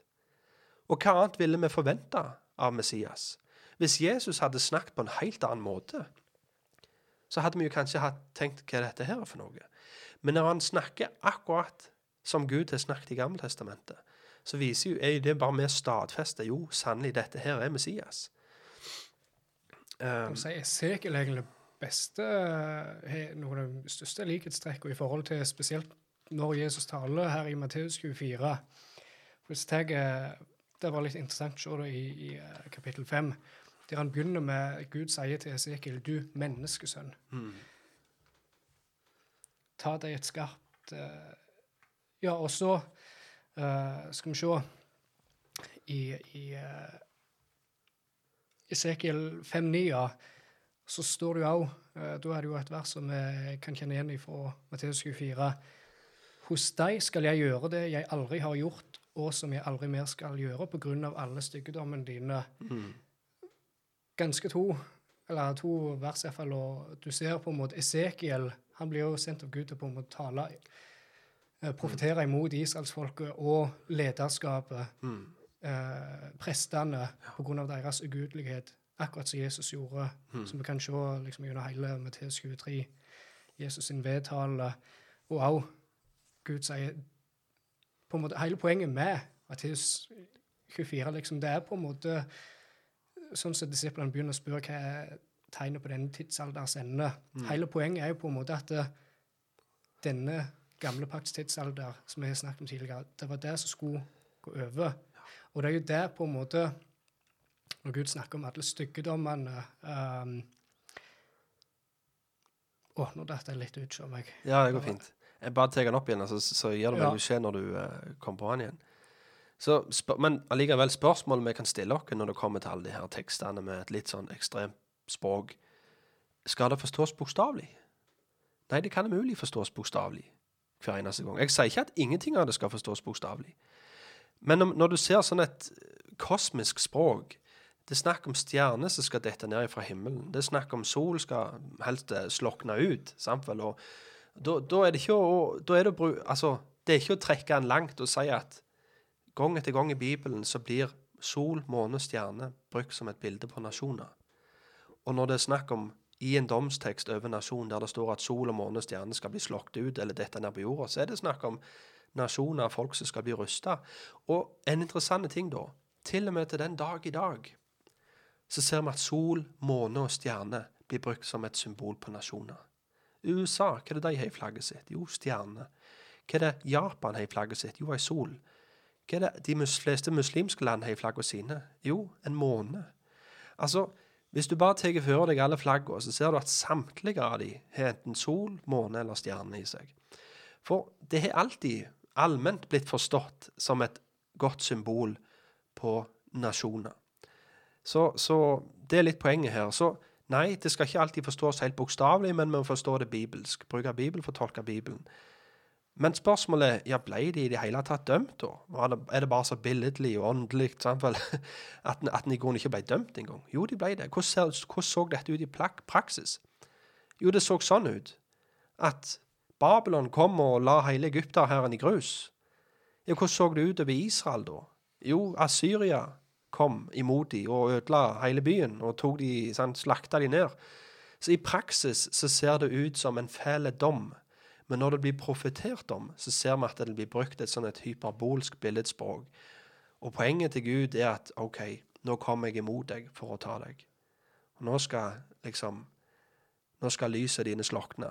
Er du med? Så igjen, hvis du var en jøde og var kjent med de profetiske skriftene, så ville du forstå når du hørte Jesus si dette, at her bruker han et typisk profetisk domsspråk, som flere profeter før han hadde brukt, og at det ikke nødvendigvis skulle forstås bokstavelig. Eh, Men nå var det ikke hedningenasjoner som skulle bli dømt. Nå var det ikke Egypt, nå var det ikke Syria, Edom, men nå var det Israel. Så her ser vi Gud bruke på en måte det samme språket som han tidligere hadde brukt på hedningenasjoner. Nå bruker han det imot sitt eget folk. Og Jeg har bare lyst til å ta et lite eksempel nå. Vi, vi- vi går til Apostelens gjerninger 2. Og så leser vi litt fra talen til Peter på pinsedag der. For det òg sier noe som er veldig interessant. Apostelens gjerninger 2. Og der leser vi. Men Peter sto fram, sammen med de elleve, hevet røsten og sa til dem, jødiske menn og alle som bor i Jerusalem, la dette være kjent for dere, og merk dere mine ord, for disse har ikke drukne. Sant? Apostelens gjerninger 2. Nå har de nettopp fått Den hellige ånd, og de ble anklagte for nei, de her er fulle. Sant? De hadde alltid en unnskyldning på hva ting som var utenom det normale var. Når Jesus gjorde noe utenom det normale, så var han besatt av en demon, eller han var Satan sjøl. Og her, når de her talte på deres eget språk, og de hørte de tale balsak forskjellige språk, nei, de er fulle, sier de. Men Peter svarer, for disse har ikke drukne, slik dere tror. Det er jo bare den tredje timen på dagen. Men hør nå. Men dette er det som ble talt ved profeten Joel. Og nå siterer han profeten Joel. Du snakket litt om det innledningsvis, Thomas. Peter sier dette dere nå står og ser på og får være vitne til, dette er en oppfyllelse av det Joel hadde profetert om. Og hør nå. Og det skal skje i de siste dager. Ja, men de siste dager? Igjen, hvis dere har fulgt med oss til nå, så forstår dere at hver gang det står 'i de siste dager', så er det ikke noe som ligger før oss. Men det var de siste dagene av den tidsalder som var da. Den gamle pakts tidsalder, som var i ferd med å få sin slutt. Og så skulle det over i en ny tidsalder, den nye pakts tidsalder, den messianske tidsalder. Og det er jo det disiplene spør Jesus om. Når er tegnet for denne tidsalders ende? Og så sier Jesus jo, når tempelet blir ødelagt. Da skal tidsalderen få sin ende. Så for disse eh, skal vi se tilbake til Joel. Og dette det skal skje i de siste dager, sier Gud, at jeg vil utøse min ånd over alt skjød. Deres sønner og deres døtre skal profetere, deres unge menn skal se syner, deres gamle menn skal drømme drømmer. Over mine treller og over mine trellkvinner vil jeg utøse min ånd i de dager, og de skal profetere. Hør nå. Jeg vil gjøre under på himmelen der oppe, tegn på jorden der nede. blod, ild og eh, røykskyer. Solen skal bli forvandlet til mørke og månen til blod, før Herrens dag kommer, den store og herlige. Og det skal skje at hver den som påkaller Herrens navn, skal bli frelst. Og husk det, Peter sa, dette som dere nå er vitne til, det er dette profeten Joel har snakket om. Og han kunne jo bare stoppet i vers 18. Han hadde ikke trengt å toge med. Og jeg vil gjøre under på himmelen der oppe og tegn på jorden der nede. Han hadde ikke trengt å toge med det. Men han leser det òg. Og hva er det Jesus sant? I Matteus 24. Han bruker akkurat det samme språket. Og legg merke til, rett etterpå han er ferdig å sitere Joel, så sier han israelittiske menn, hør disse ord. Jesus fra Nasaret. Altså gang etter gang. Han påpeker og han, han bekrefter gang etter gang dette her er noe som er relatert til dere. Sant? Men Peter sto fram sammen med de elleve, hevet røsten og sa, Jødiske menn, alle som bor i Jerusalem, la dette være kjent for dere, og merk dere mine ord. Altså, dere må forstå dette her, denne profetien som ble gitt i Joel. For her er det snakk om noe som skulle skje iblant oss. Noe som skulle, skulle skje med oss. Så har du, I denne profetien så er det dom og velsignelse, akkurat som det er i Daniel 9. Akkurat som det var sant vel, Gjennom alle de gamle testamentlige messianske profetiene så har du dom og velsignelse. Og det samme er det her òg. Her er det ånd, Guds ånd skal bli utøst over hans folk. Men så skal, skal det samtidig òg være tegn og under, blod. Sola skal bli forvandla til mørke, og månen skal ikke gis, uh, eh, gis et lys. Og Herrens dag skal komme med stor herlighet. Og poenget mitt da, det er det at det del to av denne Joel-profetien. Det var det som òg lå føre nå for disiplene. Nå hadde Guds ånd blitt utøst, og nå var det dommen over paksbryterne som kom. Og det avslutter jo med at når de hører dette, her, så blir de helt sjokkerte. Og, og videre i, eh, i vers 36.: La derfor hele Israels hus vite for visst at Gud har gjort denne Jesus som dere korsfestet, både Herre og Kristus. Da de hørte dette, skar de det med hjertet, og, og de sa til Peter og de andre apostlene, menn og brødre, hva skal vi gjøre? Da sa Peter til dem, omvend dere, og enhver av dere skal la dere døpe til Jesu Kristi navn, til syndenes forlatelse, og dere skal få Den hellige ånds gave. For løftet tilhører dere og deres barn og alle den som er langt borte, og så mange som Herren vår Gud vil kalle til seg. Så her er det siste sjanse her, siste kall. sant? De var fortsatt innenfor de 490 åra. For husk som vi sa i episoden med Daniel 9, at eh, de 490 åra, de, de, de tok slutt. Kallet som jødene fikk til å omvende seg, altså tida de fikk på å omvende seg, var, de var fortsatt innenfor den tida. Så derfor roper nå Peter, nå må dere omvende dere. Samuel. For Jesus er nå blitt innsatt på Davids trone, nå regjerer han. Og nå er det Herrens dag som står føre for dere, paksbrytere. Um, og så, som vi sa i denne episoden med Daniel Lise, så hvis du teller deg tre og et halvt år fra Jesus sin korsfestelse fram, så ender du opp i Apostelens gjerninger 10. Sant? Duken kommer ned for Peter, nå er det på tide å gå ut til hedningene. Og så kommer, går han til Kornelius etterpå. Og han befinner seg i, i Joppe. sant? Og hva er det fulle navnet til Peter? Jo, Peter bar Jonah. Hvilken annen profet var det som befant seg i Joppe og fikk beskjed om å gå til hedningene? Jo, Jonah. Jonah fikk beskjed om det. Så her ser du på en måte hvordan det var et forbilde på det som nå skulle skje med, med Peter. Peter han heter Peter bar Jonah, altså Peter sønn av Jonah. Så her er sønnen av Jonah. Han befinner seg i den samme byen som Jonah gjorde når han fikk beskjed om å gå til Ninive. Og her sender Jesus Peter til hedningene. Han går til Kornelius. Så der ser du et veldig sånn tydelig skifte. Men i Apostelens gjerninger 2, som ender innenfor de 490 åra, de får fortsatt tid til å omvende seg, og vi ser det skjer en stor omvendelse her. Men de som ikke omvendte seg, de som fortsatt ville klamre seg til bildene og skyggene, de fikk denne dommen over seg, som vi leser om i Matteus 24. Um, ja. Ok, Hvis vi ser litt tilbake i teksten nå. Jeg leser bare vers 29 på ny. Straks etter de dagers trengsel skal solen bli formørket, og månen skal ikke gi et lys. Stjernen skal falle ned fra himmelen, og himmelens krefter skal rokkes. Jeg vil bare snakke litt om den siste delen av verset der. For hvis dere husker tilbake til den første episoden vi hadde, der vi snakket en del om tidsalderens ende, og vi argumenterte for at dette som Jesus her snakker om, ikke var relatert til verdens ende, men dette var en tidsalder som skulle komme til en ende. Det gamle pakts tidsalder skulle få sin slutt. Og den nye pakts tidsalder og den messianske tidsalder skulle nå tre i kraft for fullt. Og stafettpinnen skulle nå bli overlevert. Og sånn de skulle merke skiftet, var med tempelsødeleggelse og dommen over paksbryterne. Og når han sier at himmelens krefter skal bli rokket, så gjentar han egentlig noe som allerede var profetert av profeten Hagai.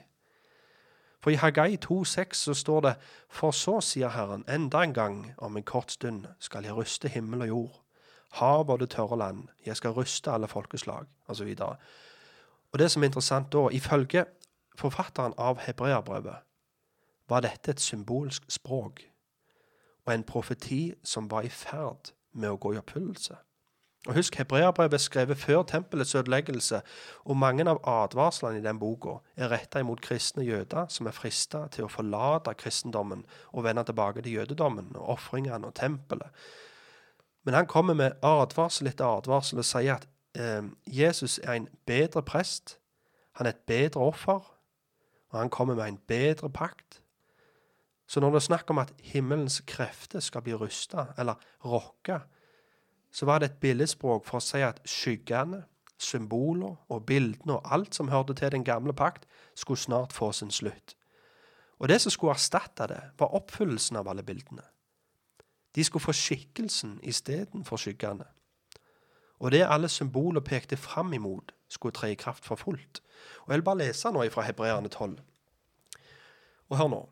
Men dere er kommet til Sionsberg og til den levende Guds by, det himmelske Jerusalem. Til en talløs skare av engler, til festforsamlingen og menigheten av de førstefødte som er oppskrevet i himmelen til Gud, alles dommer, og til de fullendte rettferdiges ånder, til Jesus, mellommannen for den nye pakt, og til renselsens blod, som taler bedre enn Abels blod. Se til at dere ikke avviser han som taler, for hvis de som avviste ham som talte på jorden, ikke slapp unna, da er det enda større grunn til at vi ikke skal slippe unna hvis vi vender oss bort ifra ham som taler fra himmelen. Og hør veldig godt etter nå. Hans røst rystet jorden den gang, men nå har han lovt og sagt, enda en gang ryster jeg ikke bare jorden, men også himmelen dette enda en gang gjør det klart at de ting som blir rystet, skal bli borte fordi de er lagd. For at de ting som ikke kan rystes, alltid skal bestå. Derfor, siden vi får et rike som ikke kan rokkes, så la oss ta vare på nåden. Ved den kan vi stå i, i en velbehagelig tjeneste for Gud med ærbødighet og ærgudsfrykt.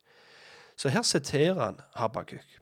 Nei, ikke Habakuk. Haggai. Haggai, han siterer denne her profetien, som Jesus òg på en måte gjentar i Matteus 24, sier han at når det er snakk om at himmelen skal bli rusta her, så er det et bilde, billedspråk på at det som kan bli rusta, skal forsvinne. Bildene, symboler, de skal nå vekk. Um, dette jordiske Jerusalem var et forbilde på den himmelske Jerusalem. Og tempelet var et forbilde på Kristus og hans legeme. Gang etter gang sa Jesus til jødene at hjørnesteinen som bygningsmennene hadde forkasta, skulle nå bli hovedhjørnesteinen. Hjørnesteinen for hva? Jo, det nye tempelet, som aldri skulle få gå. Det som de andre templene hadde pekt fram imot, og det som de andre templene bare var en skygge av. Efeserne 2,19.: Derfor er dere ikke lenger fremmede utlendinger, men medborgere med de hellige, og dere hører til Guds husfolk. Dere er bygd opp på apostlene og profetenes grunnvoll.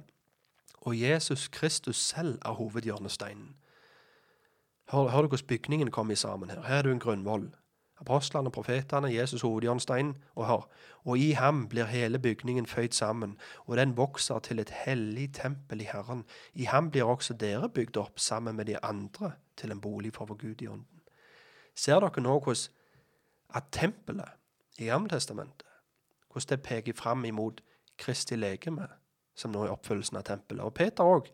1. Peter 2,4.: Når dere kommer til Ham som er den levende stein, som blir forkastet av mennesker, men er utvalgt av Gud og dyrebar, da blir også dere som levende steiner bygd opp til et åndelig hus, et hellig presteskap til å bære fram åndelige offer, som er til behag for Gud ved Jesus Kristus. Så i den gamle pakt var det bare levittene som hadde adgang inn forbi forhenget i det aller helligste. Men nå er vi alle gjort til prester som har adgang til Gud på grunn av Jesu verk på korset. Og vi framstiller vårt legeme for Herren som et levende offer, hellig og velbehagelig for Gud. Så igjen, når Jesus sier her at himmelens krefter skal bli rokka, så betydde det at det som var lagd, skulle forsvinne. Skyggene, bildene og den gamle pakt. Og det som skulle være igjen, var det riket som ikke kan rokkes. Og det er Jerusalem som er der oppe, og det nye tempelet som er Kristi legeme, og det nye pakk som, er, har bedre løfte og, og har en bedre mellommann. Og Dette skiftet skjedde med, temp, eh, skjedde med tempelets ødeleggelse. Og som jeg har sagt tidligere, det var da stafettpennen ble overlevert. For fra oppstarten Eller for, for, for ifra oppstandelsen og fram til Jerusalems ødeleggelse, så sprang skyggene og skikkelsen samtidig. Bildene og oppfyllelsen av bildene opererte parallelt. Men nå skulle dette bli rusta og gå i oppløsning. Og de skulle sitte igjen med et kongerike som ikke kan rokkes. Med Jesus som konge på Davids trone. Og der, han, og der satte han seg i kraft av oppstandelsen fra de døde, ifølge Apostelens gjerninger 2. Og der skal han sitte til alle hans fiender er belagt som en fotskammel under hans føtter, ifølge 1. Korinterne 15. Og hans herredømme skal bre seg vidt, og freden skal være uten ende over Davids trone og hans kongerike. Jesaja 9. Og jorda skal være full av kunnskap om Herren, sånn som havet dekker av vann. Jesaja 11. Men dette kongeriket er som et sennepsfrø, som progressivt vokser seg til et stort tre, og som en surdeig som skal surne hele deigen, og som en liten stein som etter hvert skal bli til et stort fjell. Så om vi leser mange messianske profetier i Gammeltestamentet, og leser profetier som omhandler riket, og vi ser ut vinduet, ja, men det er jo ikke sånn nå. Ja, men husk, sennepsfrø som et stort tre. Nei, sennepsfrø til et stort tre. Surdeig skal surne hele deigen. Det her er progressivt, det tar tid. Så hvis vi ser rundt dere, så er det fortsatt mange folkeslag som ennå ikke er blitt disippelgjort. Så denne surdeigen er fortsatt ikke surna hele deigen. Men Jesus er lovt til menigheten at helvetes porter ikke skal få seire. Og det er bare for menigheten å marsjere ut som en hær og bryte ned de portene. Og som det står i Galaterne, så står det for selv om vi ferdes som mennesker, så fører vi ikke kamp på verdslig vis. For våre stridsvåpen er ikke kjødelige, men i Gud er de mektige til å rive ned festningeverk.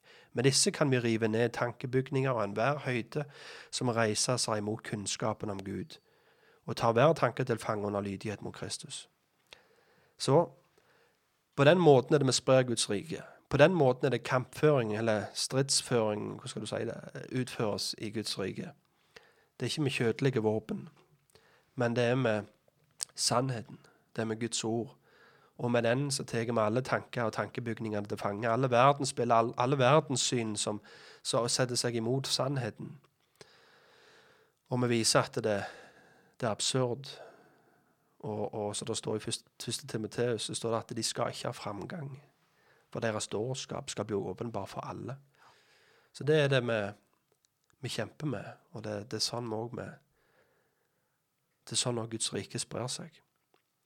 Og jeg tenker på en annen ting òg, for det er jo ofte sånn at eh, vi leser det her rikesprofetiene i, i, eh, i Gammeltestamentet, og så ser vi at ja, men det skal jo, freden skal jo være uten ende.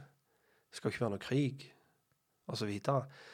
Og så tenker jeg litt på hvordan en fort kan bli motløs og tenke det at nei, vet du hva, han får komme tilbake og fikse dette sjøl, for det her går ikke. Så tenker jeg litt på hvordan, hvordan Jeg nevnte det i en tidligere episode, når jødene fikk løfte De fikk løfte om landet. Og de hadde vandra gjennom ørkenen i 40 år. Og så sender de over noen speidere over grensa. Og så kommer de tilbake motløse, i hvert fall noen av de, og sier nei, de er så høye, de er så store, og sant, vi er som gresshopper i forhold, det her går ikke, vi reiser Vi vil tilbake til Egypt. Den der motløsheten som ble spredd iblant Herrens folk, den slo Herren ganske hardt ned på. Og så sier han det. Ja, men jeg har jo lovt dere. Dere har fått landet. Det ligger klart til å bare innta det. Så, men istedenfor å klamre seg til Guds løfte, så så en heller ut av vinduet. Ja, men det her klarer ikke vi å gjøre noe med. Så derfor vil vi heller bare tilbake igjen sant, til Egypt. Og sånn er det litt i dag òg. Vi ser ut vinduet, og så ser vi at nei, vet du hva, det, det, det blir bare verre og verre, dette her. og må bare holde oss inne. og Det her går ikke. Men hva for noe løfte er det vi har fått, da? Jesus har sagt meg har gitt all makt i himmelen og på jord. Gå derfor ut og gjør alle folkeslag til mine disipler. Og hva er det vi leser om i saligprisningen til Jesus? Hva er det Jesus sier i Matteus 5? Det er vel Matteus 5,5 det står. Um, Salig er de ydmyke, for de skal arve jorden. Og i Romerne 4 Ikke bare landet som var det tidligere løftet. Stemmer det. Og i Romerne 4, 13, For det var jo ikke ved loven løftet om å bli arvinger til verden ble gitt til Abraham, eller til ætten hans, men med troens rettferdighet. Så her ser vi på en måte Tidligere i Gammeltestamentet så ser vi at det er veldig fokus på landet. Det er veldig fokus på å bli arvinger til et land og landeløfte. Men ta her i, i Romerne 4, for eksempel. Der siterer eh, Paulus løftet som ble gitt Abraham. Og løftet som ble gitt Abraham, det var jo han skulle bli sant, så talløs som stjerner på himmelen. Og han skulle få inntatt land. Men når Paulus gjentar på en måte løftet nå, så er det akkurat som det har oppgradert seg til å bli arvinger til verden. Så akkurat som jødene fikk løfte om et land, så har vi fått løfte om å få verden tilhører nå Herren. Og det er ikke sånn at hvis vi akkurat som et, sant, Nå er det jo valg i USA, og det er sånn hvis du klarer å få nok velgere, så blir han inn, får, han, får Trump eh, lov til å være fire år til. Eller hvis noen andre får nok velgere, så, så blir de innsatt som president. Det er ikke sånn dette riket fungerer. Jesus sa jeg har allerede satt meg på tronen. Riket har allerede blitt gitt til meg. Alt tilhører meg. Jeg er kongenes konge. Så vi går ikke rundt og prøver å være valgkamp, eh, valgkampen til, til, Gud, til Jesus, for å få, flere velgere, sånn at han kan bli innsatt som konge. Nei, han har satt seg med Guds høyre hånd. Og det er det, sant, Salme 110, det er jo det det handler om. Sett deg med min høyre hånd til jeg gjør alle fiendene dine, legger alle fiendene dine som en fotskammel under dine føtter. Altså, det er det, ifølge, ifølge Paulus i, i 1. Korinteren 15, det er det vi venter på. Vi venter på at fiendene skal bli lagt som en fotskammel under hans føtter. Og så kommer han igjen. Ikke for å for å um, begynne riket, men da har han fullført det. Da har han, han regjert, og da overgir han riket til Faderen. Um, ja, har du noe på den, Thomas? Fyr på litt tanker rundt, rundt det her. Så bra. Matteus 28, vi har gitt all makt eh, i himmel og på jord. Mm. Gå derfor ut og gjør alle folkeslag. Som igjen, ja, Matteus 28, der oppfyllelsen av Salme 2 Ja. Faderen sier det sånn, be meg, og jeg skal gi deg alle folkeslag som din arv. Ja. Jesus, ja, vi kan være sikre på at han ba den bønnen om å få alle nasjonene. Ja. For det ser vi. Jeg har fått all makt. Gå Mm. ut og disippelgjør alle folkeslag. Ja.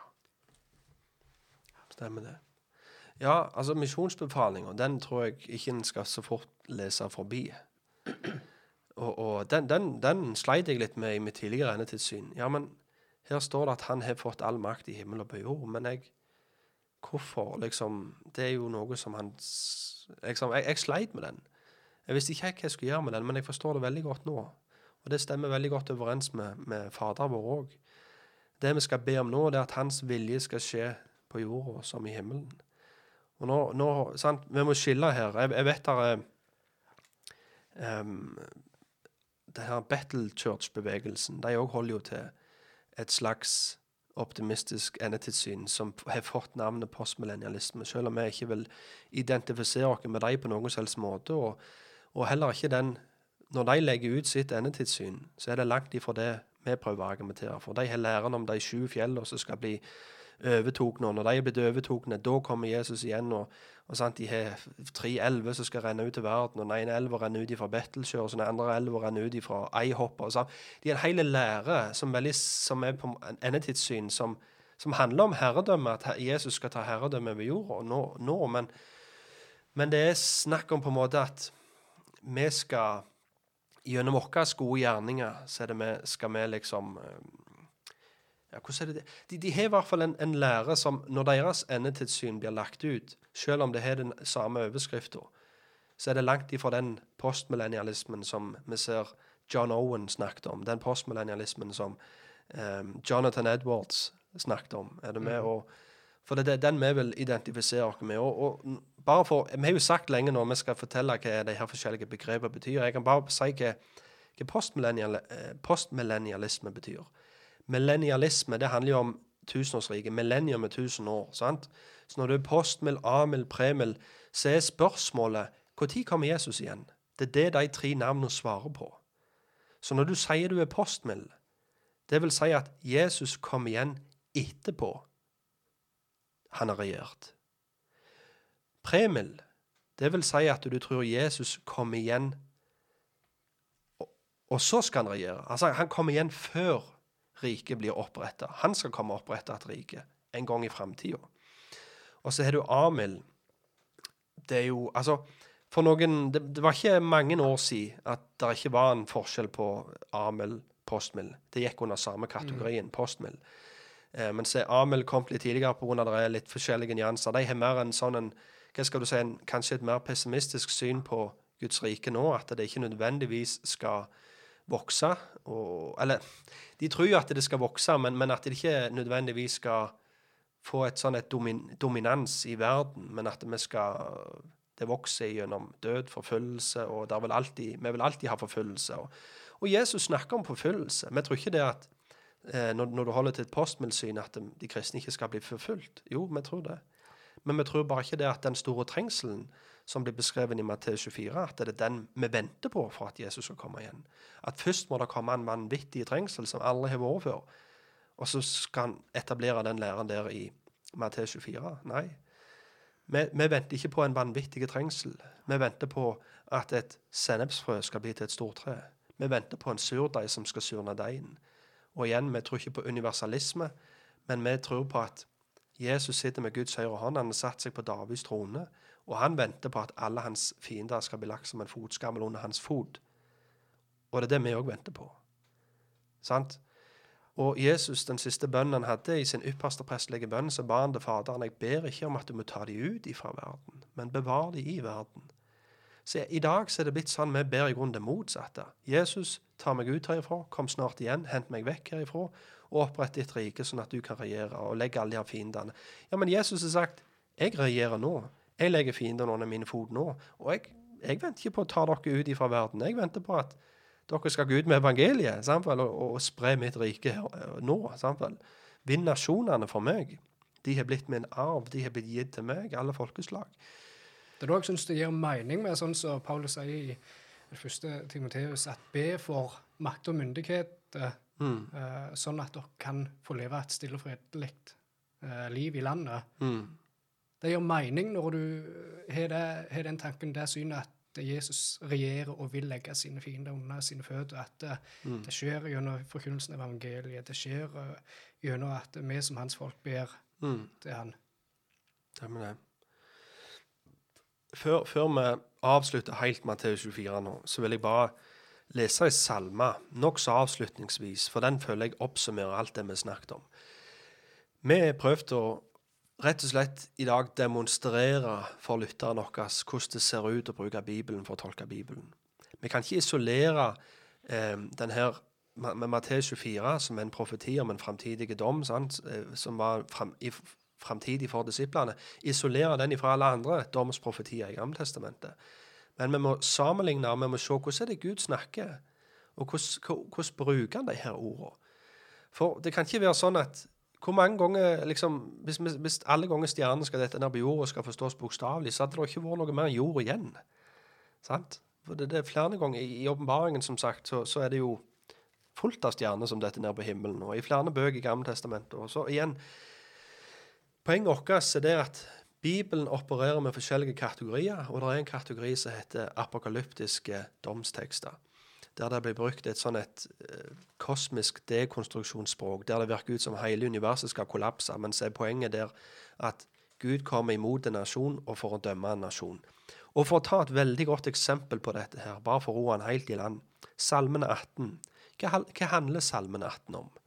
Jo, jeg leser begynnelsen. Til sangmesteren av David, Herrens tjener, som brukte ordene i denne sangen da han talte til Herren, den dagen Herren utfridde ham fra alle hans fiender, fienders hånd, og fra Sauls hånd. Så bare tenk, tenk nøye nå. David han sitter antageligvis oppe i fjellheimen en eller annen plass i ei grotte og gjemmer seg, og sitter han og skriver denne sangen her.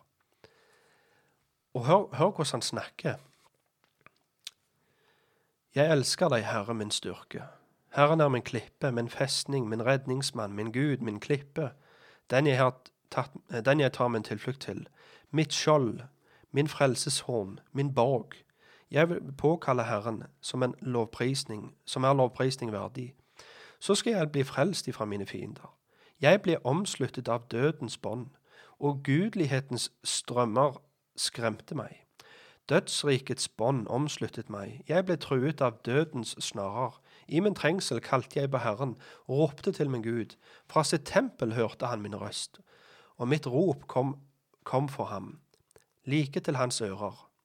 Da ristet jorden og skalv, og fjellenes grunnvoller skaket og ble rustet, for han var vred. Røyk steig opp ifra hans nese, og fortærende ild ifra hans munn. Kull ble satt i brann av den. Hans senket også himmelen og kom ned med mørke under sine føtter. Han red på en sjerub og fløy. Han svevde på vindens vinger. Han gjorde mørket til sitt skjul. Tronhimmelen rundt ham var mørke, vann og himmelens mørke skyer. Fra stråleglansen foran han brøt hans mørke skyer fram med hagl og glødende kull. I himmelen tårnet Herren, og den høyeste hevet sin røst, hagl og glødende kull.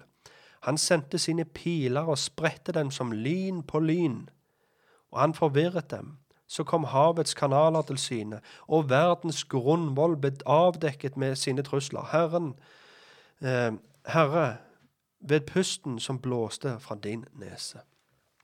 Hør dette her. Gå tilbake og les historien om David. Hør om det var et jordskjelv på hele jorda. Hør om, om hele jorda åpna seg, og du fikk se jorda sin, sin midtre kjerne. Og her, her står det beskrevet Det står at han senket også himmelen og kom ned. Altså Gud sjøl kom ned i denne teksten her. Og det er snakk om ild, svovel, jorda rister og skjelver, og fjellene rister og skjelver. Og lyn på lyn, hagl, eh, ild, glødende kull. Hør hvordan han snakker her. Men egentlig så sitter han trygt og godt egentlig inni ei hule i fjellet. Og, men han beskriver liksom hvordan, det oppleves for han når Gud frir han ut. Det oppleves som om Gud ruster hele universet for å fri sin tjener ut. Så igjen, det er viktig at vi forstår og er kjent med hvordan Bibelen snakker. Vi bruker Bibelen for å tolke Bibelen. Det kan ikke være sånn at når vi leser i Bibelen ja, stjernene skal dette ned, og så ser vi ut vinduet. Nei, det har ikke datt ned noen stjerne ennå. Derfor er ikke dette skjedd. OK, da går vi til videre til neste tekst. Og Det samme også som vi gjorde med Apostelens gjerninger 2. Der, sier, der står det ild, svovel, stjerne, sol skal dette sammen. Kaos.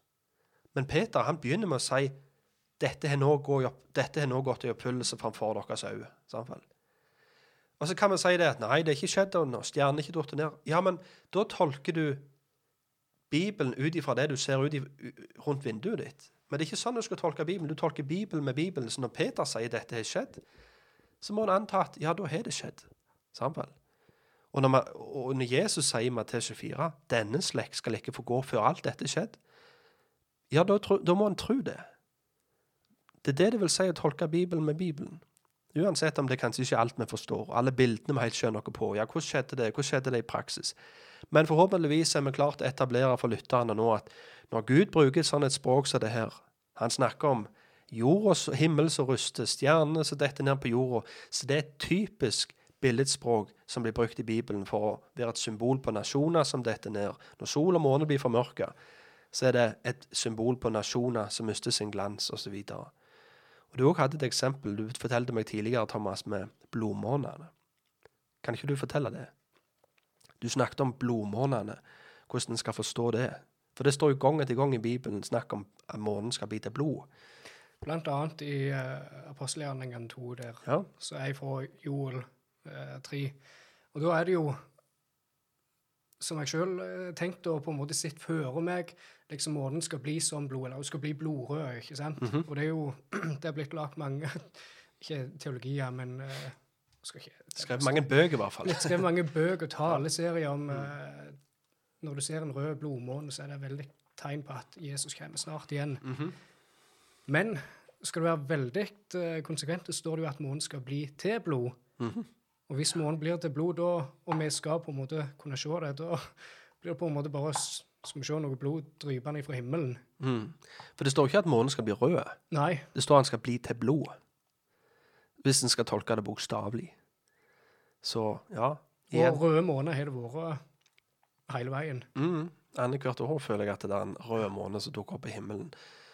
Men noen tar det, sant. En, en, en, eh, hver nye generasjon som står opp, tenker det at nå vi skal få oppleve enden. Og det har aldri vært nærmere nå enn det det har vært.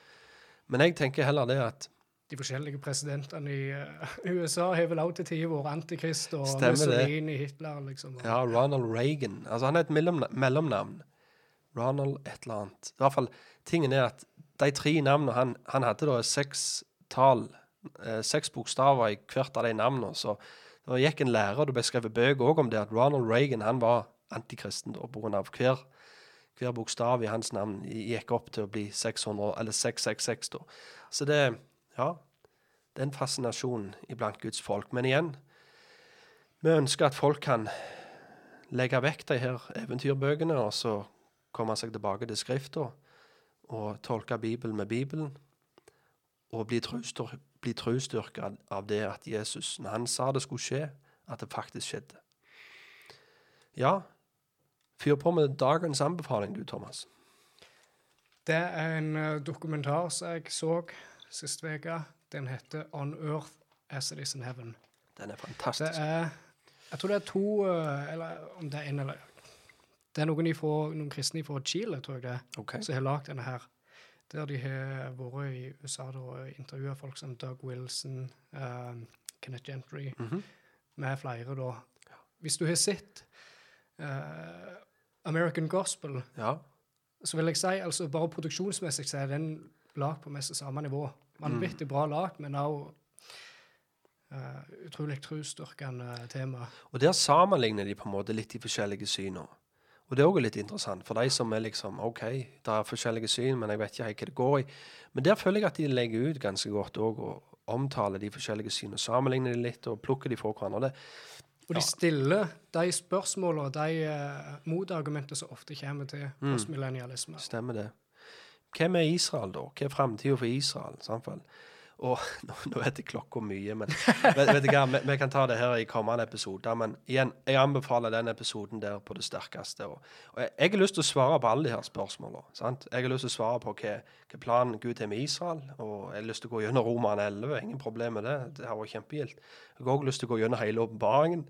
Men igjen, sant? vi må ta de små doser av dette her, så ikke folk blir helt overveldet, som de sikkert allerede er blitt. Men uansett, takk for uh, dere er med oss og lytter på oss.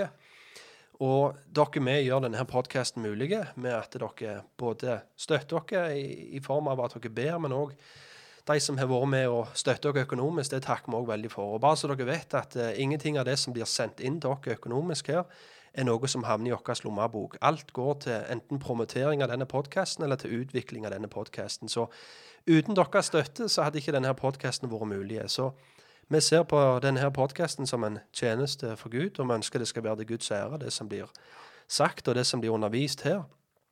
Eh, Så, så hvis dere har lyst til å være med og bidra til at denne podkasten skal bli mer synlig, at vi kan få et litt større fjes der ute i det norske samfunnet, så, så setter vi pris på all støtte en, en kan få. Og ja, hvis du lurer på Vi, har både et Vipps-nummer og vi har et kontonummer, og det ligger ute som et bilde på Facebooken vår. Hvis dere bare går inn på bildene der, så har vi tatt bilde av både vips nummer og kontonummer, der det er mulig å enten å sende et engangsbeløp eller å, å bli en månedlig giver. Så igjen uh, prayerfully consider, som de sier på engelsk. Jeg vet ikke hvordan de sier det på norsk. eh, Bønnefullt vurder det. ja, veldig gildt. Jeg vil òg gi på helt til slutt en liten shout-out til mm, våre gode brødre og søstre i Bibelkirken Vestfold. Det er et veldig flott fellesskap. Det er søstermenigheten vår, vi som eh, holder til i Kilden menighet her, Bolgård. Um, sjekk gjerne de ut. Bibelsk forkynnelse, solide menighet som de har prøvd å, å drive i tråd med sånn som Bibelen legger det fram i Skrifta, med le bibelsk lederskap, eldsteråd i flertall og skriftutleggende forkynnelse og solide pastorer. En, hei- i grunnen en herlig gjeng. Så jeg anbefaler dere, bor dere i området der, stikk på besøk og si hei der. YouTube-kanal har du òg. Det har de òg. Bibelkirken Vestfold. Bibelkirken Vestfold, en egen YouTube-kanal. Og det er faktisk vi òg. Eh, på Kilden så har vi en egen YouTube-kanal der vi legger ut all forkynnelse. Der er det forkynnelse fra meg og Martin og Edvard og en del andre karer. Så hvis dere vil inn der og sjekke ut, så Asbjørn. Asbjørn, sa ikke han? Jeg glemte. Jo, masse av Asbjørn. Veldig hyggelig. Ja, vi, vi, vi har nok et par episoder til her i Matteus 24 før vi er helt ferdige. Og så har vi en del andre spennende ting planlagt for dere, så følg med, folkens. All right. Noen siste ord, Thomas? Nei. Før jeg kverker deg? Nei, ikke tale om. Det er greit. Tusen takk igjen til alle som hør, hø- hører etter på oss, og lik og del episodene. Og tusen takk til kameramannen vår, Knut Olav, som uh, sitter bak og spiser boller og koser seg mens vi spille inn. Veldig hyggelig. OK. Takk for i dag, og på gjenhør.